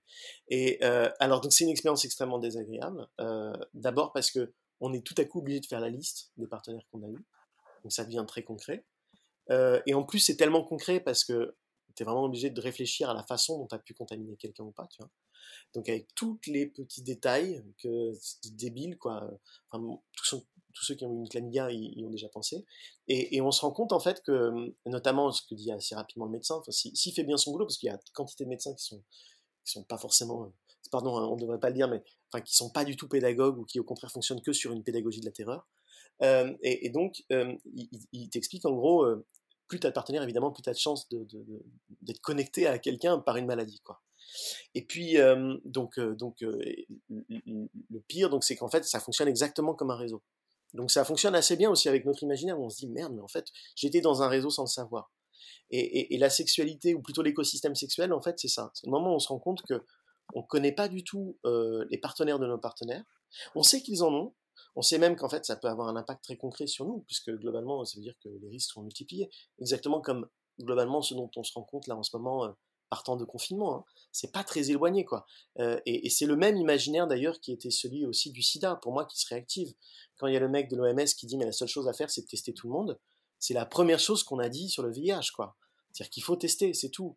Mais du coup, on voit bien qu'on passe dans un autre mode, une autre morale en fait, est la morale vraiment partant de, pandémie, qui n'est pas celle d'habitude. Celle d'habitude, on peut dire, bon allez, chacun fait ce qu'il veut, ça reste dans le secret, ok. Genre, en gros, vous ne prendrez jamais conscience que votre partenaire a d'autres partenaires. Ben, vous ferez comme si euh, chacun était une petite monade, euh, c'est-à-dire absolument individuel, et puis n'était pas connecté aux autres. En fait, donc juste avoir une MST, ça nous prend, euh, ça nous fait prendre conscience qu'on est absolument connecté aux autres, que notre corps n'est pas juste une sorte de corps qui s'auto-satisfait et qui, qui reste séparé des autres. Non, non, même un petit virus, ça me, faisait marrer que Marine Le Pen dise ouais, il faut fermer les frontières. Mais en fait, elle n'a pas pigé. Euh, un virus n'a pas besoin de fermer les frontières pour passer, quoi. Et c'est en plus, c'est des trucs qui sont vraiment, euh, encore une fois, dans, dans l'imaginaire euh, humain depuis très longtemps, quoi. Donc, notamment, moi, je prenais l'exemple de la syphilis, dont on disait déjà, et c'est à peu près le cas, qu'en fait, elle vient effectivement d'Amérique.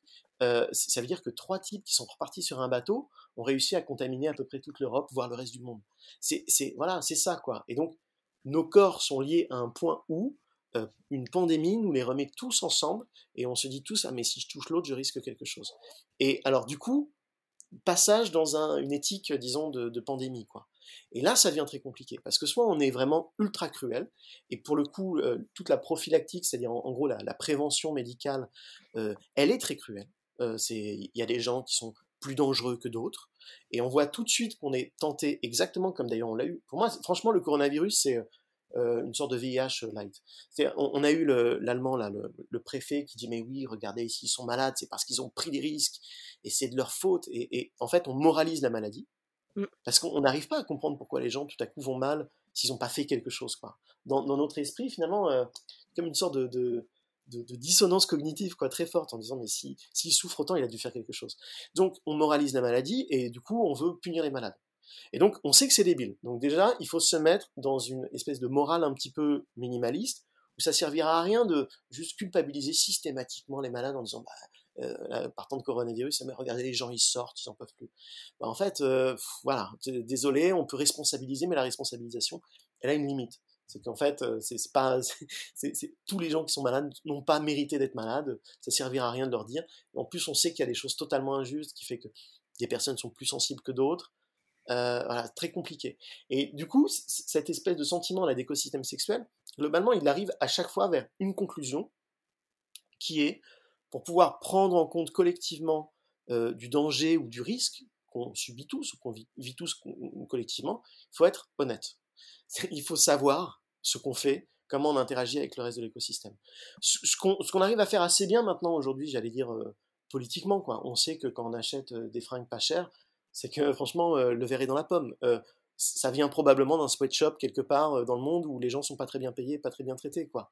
On sait que si on arrive à avoir des iPhones pas très chers, c'est qu'il y a probablement, encore une fois, des ouvriers quelque part qui sont pas très bien traités, pas très bien payés. Et eh ben ça en fait, on, on comprend aussi avec la bouffe. On comprend qu'en fait, ce qu'on mange vient de quelque part et que si on voit tout le processus, on n'aura peut-être pas aussi faim. Et eh ben, on doit pouvoir le comprendre aussi avec le sexe. C'est-à-dire qu'effectivement, on est liés les uns les autres et que juste vouloir se cacher systématiquement en disant non non mais euh, ma sexualité commence avec moi finit avec moi c'est pas vrai elle a commencé avant il y a eu plein de choses qui sont passées avant euh, qui, se passent euh, parce que d'autres partenaires ont d'autres partenaires et, finalement on se greffe à, un réseau de corps qui préexistait, dont il est très difficile d'avoir une image concrète. C'est pour ça qu'à un moment donné, il y avait notamment euh, une étude qui était intéressante euh, en, Afrique du Sud. Euh, on essayait de voir pourquoi est-ce que le, sida, globalement, comment dire, s'enracinait beaucoup plus longtemps que dans d'autres pays. Et c'est notamment parce que, enfin, notamment, mais entre autres, parce qu'on avait du mal justement à dire ou à nommer la maladie, parce qu'elle était tout de suite associée à quelque chose de honteux. Et du coup, ce, former une sorte de réseau de malades qui étaient liés sans tout à fait comprendre qu'ils étaient liés. Qui avait une sorte de communauté invisible. Et, en fait, je me dis, finalement, on est à peu près dans la même situation. On est dans une espèce de communauté invisible. On voit bien que les gens d'un certain âge ou d'un certain quartier, d'une certaine population, en fait, flirtent entre eux. Bon, quand c'est un lycée, et qu'on voit bien que le lycée, c'est clairement le nœud, si vous voulez, de, de, la vie sexuelle de plein, plein, plein d'individus en même temps. Voilà, il y a quelque chose qui fait qu'il y a une communauté de jeunes qui, globalement, euh, bah, échangent leurs trucs entre eux, quoi. Donc on comprend qu'on est liés, mais en même temps, on veut toujours systématiquement se dire non, non, on n'a rien à voir avec eux, on est différent, ou alors typique, on n'est pas une salope, ou alors typique, alors que moi je pense qu'on devrait juste tous dire qu'on est des salopes et puis ça irait beaucoup plus vite, mais on, a toujours ce sentiment de, vouloir s'accepter de ce monde-là, de sortir de, l'écosystème, de se dire qu'on n'est pas lié quoi. Et le, pire, c'est que cette tendance à vouloir ne pas être lié, c'est ce qu'on retrouve notamment dans, bah, dans l'écologie, euh, comment dire, de, quelqu'un qui s'appelle Aldo Léopold, et qui dit c'est l'erreur de base mais vraiment l'erreur de base. Lui était garde forestier, donc il parle vraiment d'écologie, mais il dit c'est l'erreur de base d'avoir un point de vue de conquérant. C'est-à-dire de se dire, ok, ce monde-là, euh, je connais pas toutes les relations et je m'en fiche, et je vais juste m'intéresser à la personne en particulier qui m'intéresse, qui, m'excite, quoi. Et, je vais foncer sur elle comme si c'était une proie, sans voir qu'au moment où je fonce sur cette proie, en fait, je suis en train de, de, comment dire, d'interagir avec quantité, quantité de, de points du réseau euh, ou du point de, l'écosystème. Et, donc, au fond, on a le même, la même, le même, comment dire, mégalomanie, égocentrisme, anthropocentrisme, dans, dans, aussi bien dans l'écologie, disons, euh, en général, que dans notre conception euh, de la vie sexuelle. Et pour moi, c'est vraiment comme un défaut central, un défaut central de la morale, comment dire, sexuelle qu'on a, c'est de ne pas voir à quel point on est tous connectés, et que si on est tous connectés, ça veut dire que tout le monde peut à un moment donné devenir, enfin, devenir un objet sexuel, peut-être pas, non, mais au moins vivre sexuellement, et peut-être un jour, moi, rencontrer quelqu'un qui vit sexuellement, parce qu'il a rencontré d'autres personnes qui l'ont fait vivre sexuellement.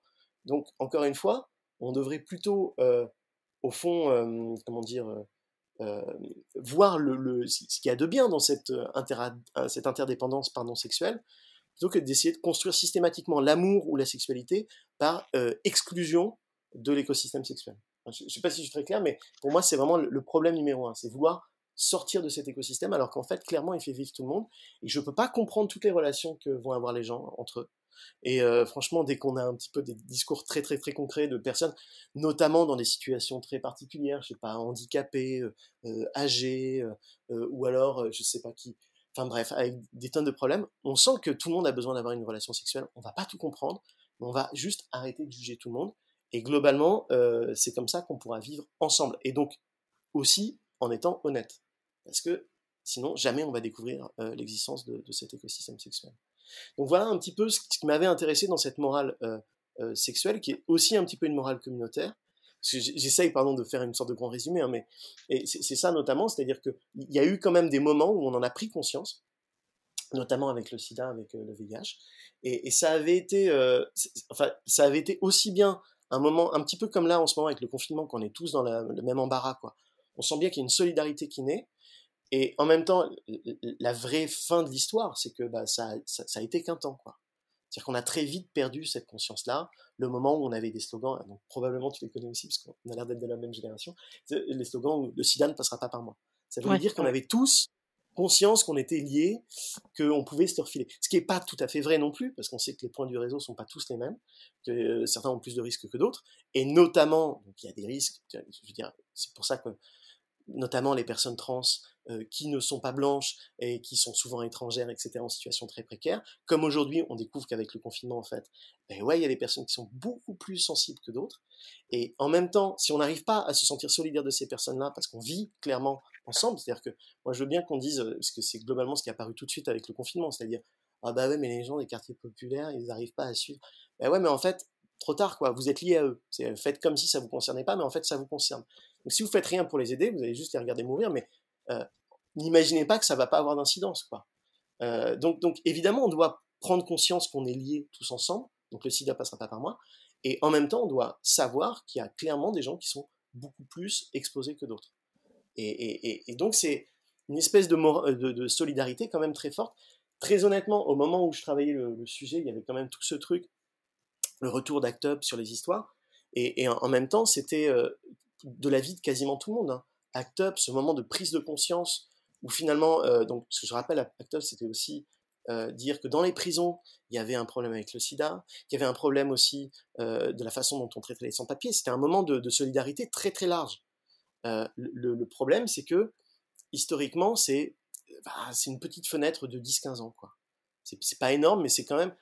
Enfin, je dis c'est pas énorme, point de vue de l'histoire, mais c'est quand même un truc qui nous reste qui est en plus quelque chose, euh, comment dire, comme un héritage quoi, philosophique et moral qu'on devrait pouvoir réactiver.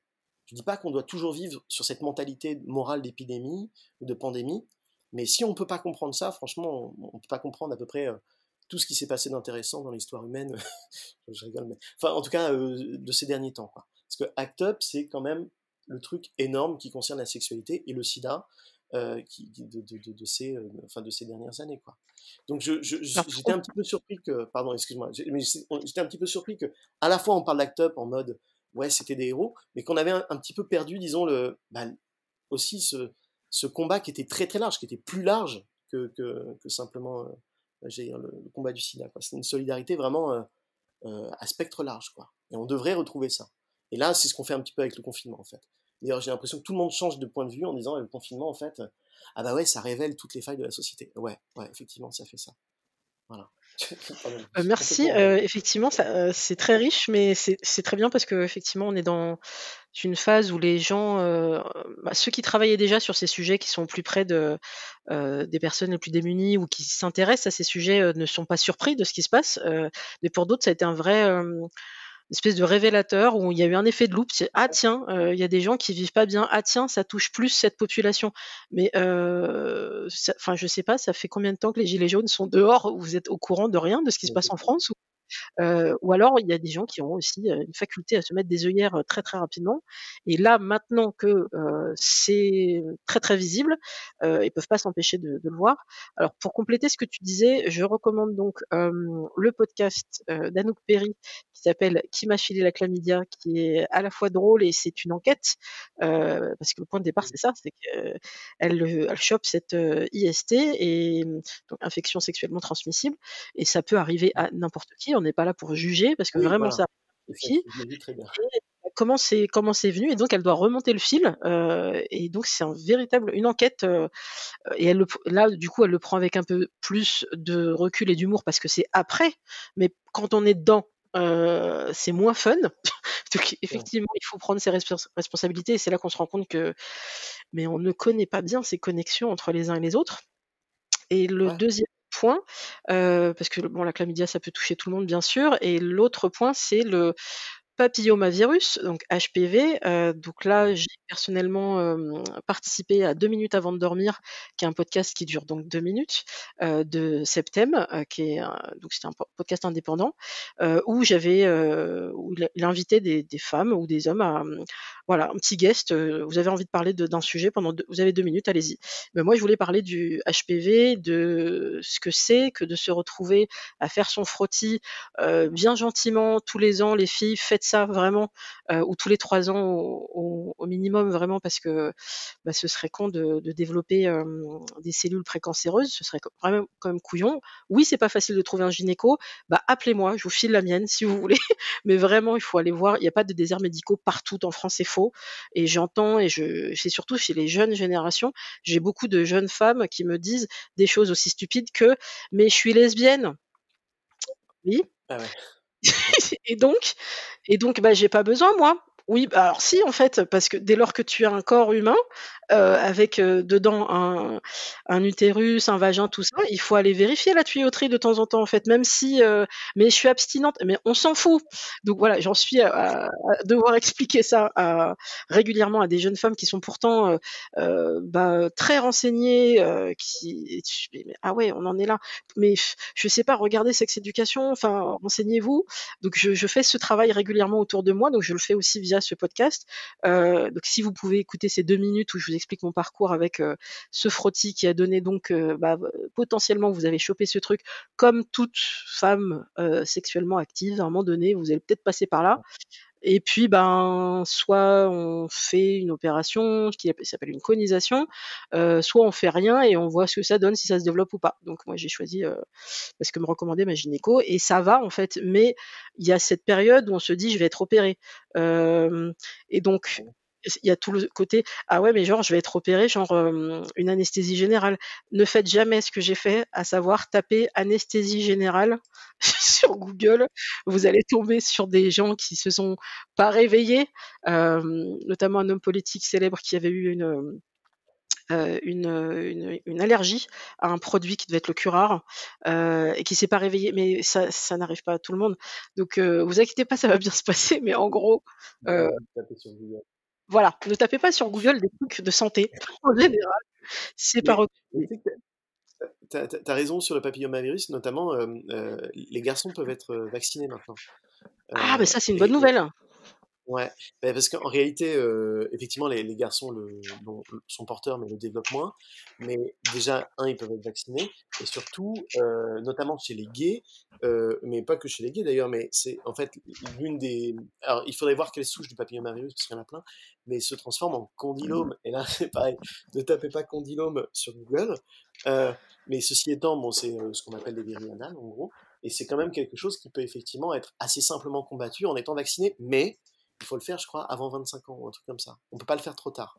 Donc, euh, et comme on est nul en vaccin en France, évidemment, après on le paye, alors qu'en réalité, ça, rendrait service à tout le monde, aussi bien aux femmes qu'aux mecs. Dès qu'effectivement, tout le monde peut être vacciné, euh, aussi bien les, garçons que les filles, ce qui évidemment bah, ben, permet d'abord d'avoir moins de garçons qui sont porteurs et par voie de conséquence moins de, moins de filles aussi qui, euh, qui, qui soient exposées.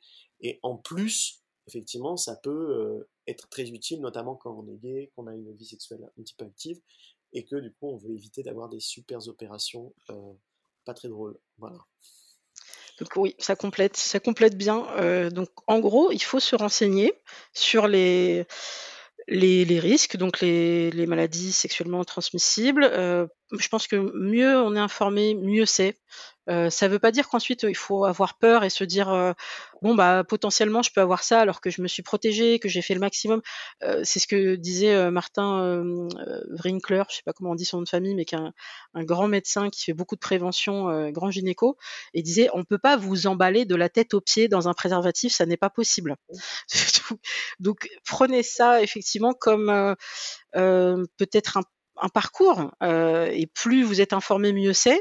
Et effectivement, si vous tombez de, bah voilà, sur ce, type de maladie, euh, la moins grave, euh, effectivement, bah, c'est quand même le, HPV. Bah, tout le monde peut passer par là et, on s'en sort. la chlamydia aussi, mais par contre, effectivement, le VIH, on s'en sort aussi, mais vraiment on a fait beaucoup de prévention quand on était plus jeune, nous trentenaires ou cadras.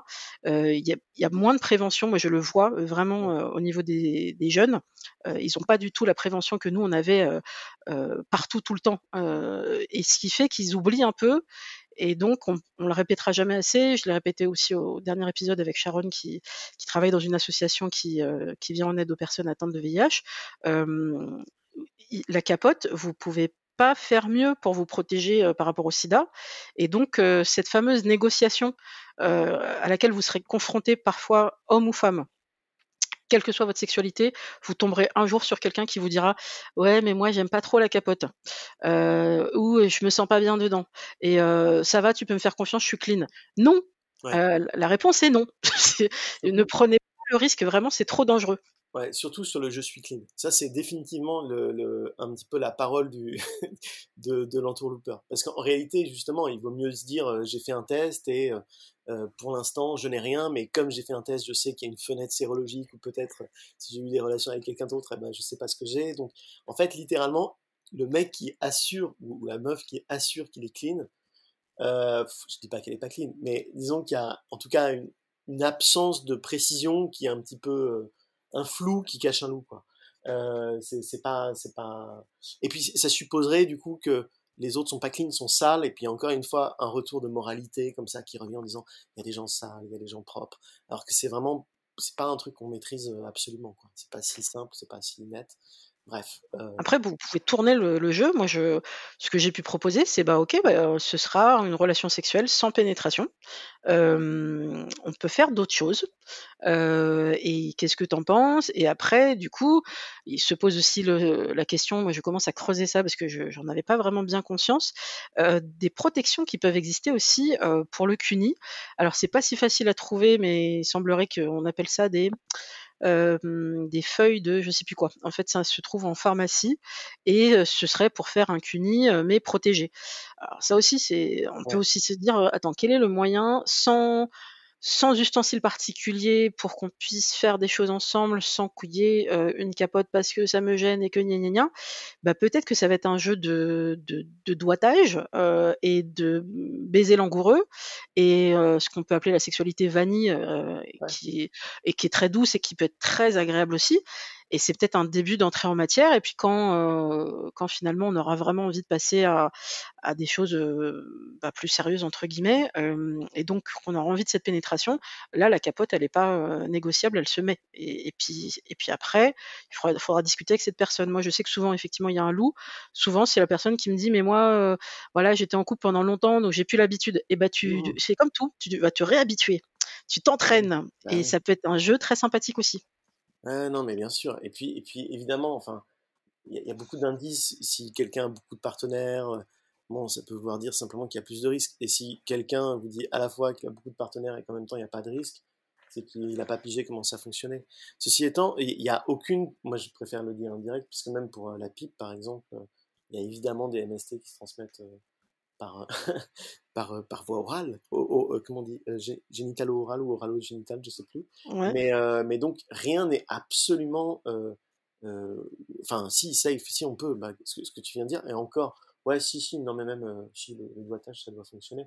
Mais ce, que je veux dire, c'est que euh, en, vrai, même si on a envie d'absolument tout contrôler, ah, ce sera difficile à accepter, mais il va falloir quand même bien se dire que dès le départ, on est bien des corps et des corps qui sont liés entre eux. Quoi. Donc, euh, il y a évidemment une, une, comment dire, une, une phase de, de, de responsabilisation, de prise de conscience et en même temps, est-ce qu'on pourra faire du sexe totalement clean? Je veux dire, avec vraiment ces trucs? À peine. voilà. Même, et d'ailleurs, il y a beaucoup d'ailleurs de, de, problèmes. Euh, comment dire Juste, tu sais, quand là, ils disent en ce moment sur le confinement, c'est l'usage des gants. En fait, moi, c'est marrant, l'usage des gants, ça me rappelle l'usage de la capote parce que on sait qu'au moment où on retire les gants, comme on se touche encore, il y a encore un risque, tu vois.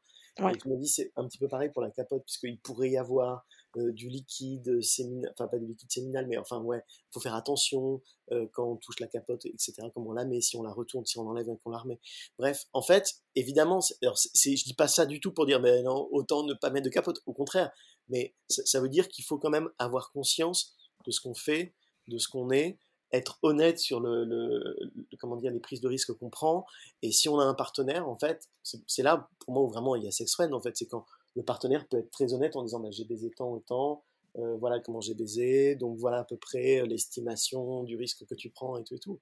Et ça, ça c'est super, enfin c'est pas super compliqué, mais c'est super important surtout. C'est un peu compliqué, mais c'est quand même super important. S'il y a quelqu'un qui veut juste pas en parler, ça sert à rien quoi. Enfin, en tout cas on prend un risque. Ça faut, être honnête avec soi. Ce qui fait que là encore une fois, moi je, je, je, un tout petit peu nuancer aussi ce que je dis, c'est-à-dire que euh, il y a, un kiff, je pense, un vrai kiff à juste vouloir baiser sans jamais réfléchir avant et à foncer. Je, le comprends. La, seule difficulté, c'est qu'après, euh, bah, il, faut, il pouvoir se dire qu'on a quand même fait quelque chose qui était en fait pas reproductible, qui était dangereuse. Euh, et, donc, évidemment, on peut pas être absolument euh, satisfait de ce genre de sexualité, même si elle est très, un, comment dire, euh, séduisante, parce que du coup, c'est génial, on lâcherait complètement bride, et puis, enfin, je veux dire, on peut, on peut pas se mentir, hein, c'est comme euh, aujourd'hui, alors aujourd'hui, par exemple, notamment chez les gays, il y a tout le truc sur la PrEP. D'ailleurs, je pense que des hétéros aussi pourraient prendre la PrEP contre le VIH. Donc ça, c'est cool. On, voit bien que ça a libéré un petit peu un truc au début, c'est en disant, si je prends de la PrEP, ça veut dire que je peux pas contracter le VIH. Ceci étant, il y a plein d'autres maladies qui peuvent passer. Et donc, en fait, tout le monde a dû revenir quand même à, l'idée que eh ben, il n'y avait pas de solution parfaite. Voilà. Même quand on en a rêvé, en fait, il n'y a vraiment aucune solution parfaite de ce point de vue.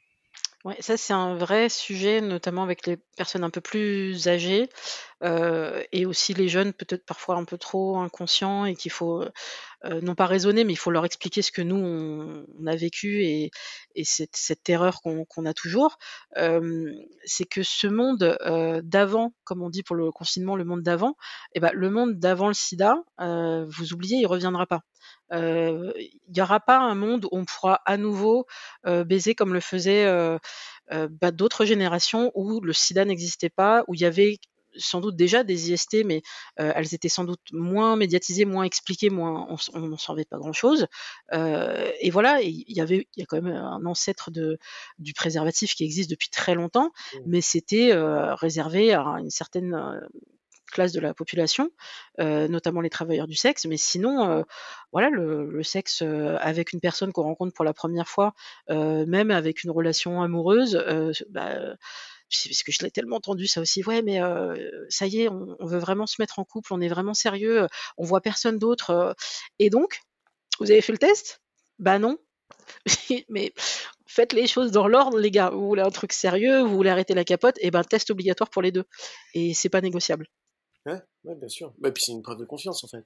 C'est vrai Exactement. quelqu'un qui refuserait de faire le test, si, on voulait jouer un petit peu sur les mind games et tout et tout, ça quand même, euh, ça, sentirait, ça sentirait quand même euh, très mauvais quoi. Euh, donc il vaut, il vaut, mieux le faire, ne serait-ce que bah, pour préserver l'amour et la confiance là, au-delà des aspects j'allais dire médicaux. Mais, mais c'est vrai que c'est une question, en fait, c'est marrant parce que c'est une question où, ben, moi je suis d'accord, on est à peu près de la même génération, on a vraiment dû avoir espèce de conscience médicale quand même développée.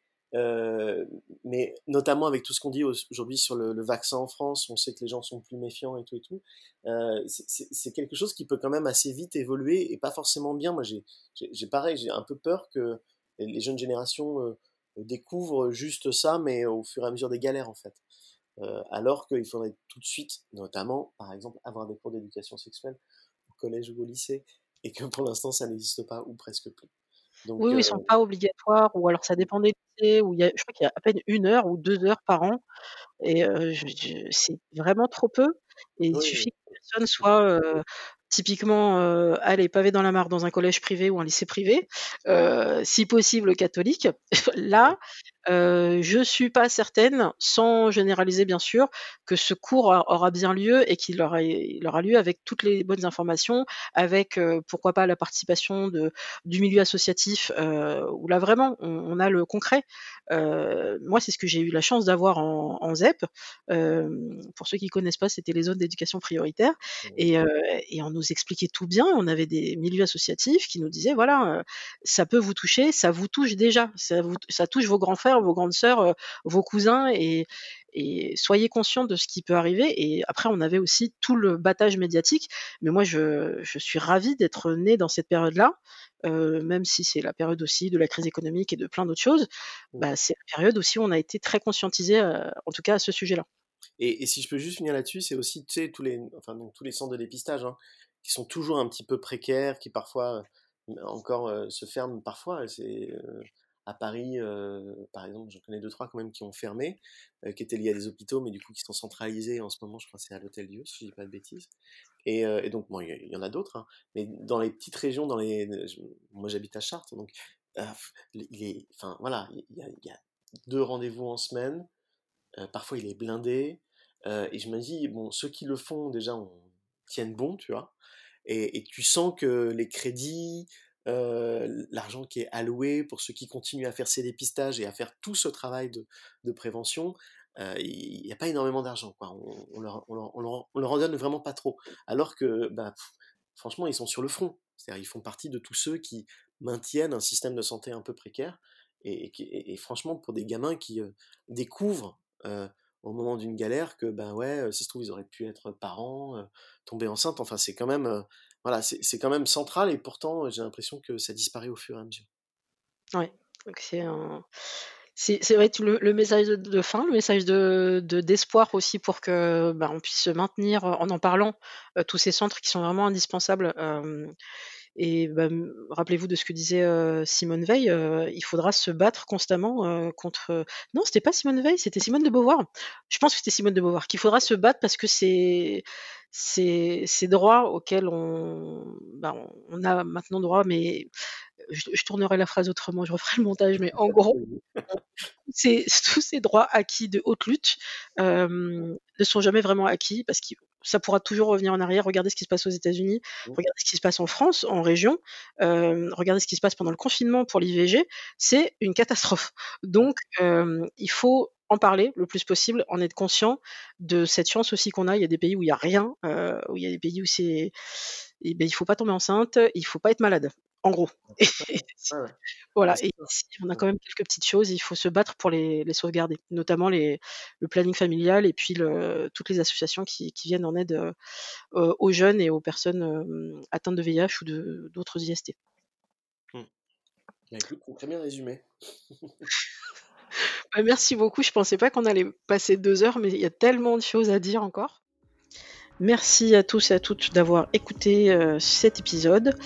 Vous pouvez retrouver Single Jungle, le podcast, sur euh, toutes les plateformes de balado-diffusion, comme disent les Québécois et Québécoises, ou plateformes de podcast tout simplement, euh, sur iTunes, SoundCloud, euh, flux RSS pour l'ajouter sur toutes vos applis habituelles, Deezer, Spotify, et même sur YouTube. Oui, je m'embête à le mettre sur YouTube, notamment pour le référencement et aussi pour les personnes malentendantes, parce que je mets des sous-titres. Donc allez-y, ça me prend tellement de temps. Euh, vous tapez simplement euh, Louisa Amara, A-M-A-R-A, Single Jungle, et vous allez tomber sur euh, YouTube sur, sur cette chaîne avec les, les derniers épisodes. vous pouvez aussi me retrouver bien sûr sur les réseaux sociaux, donc c'est sur Twitter single-du-8 le underscore jungle, et sur Instagram c'est single jungle podcast tout attaché. Voilà, merci à tous et à toutes.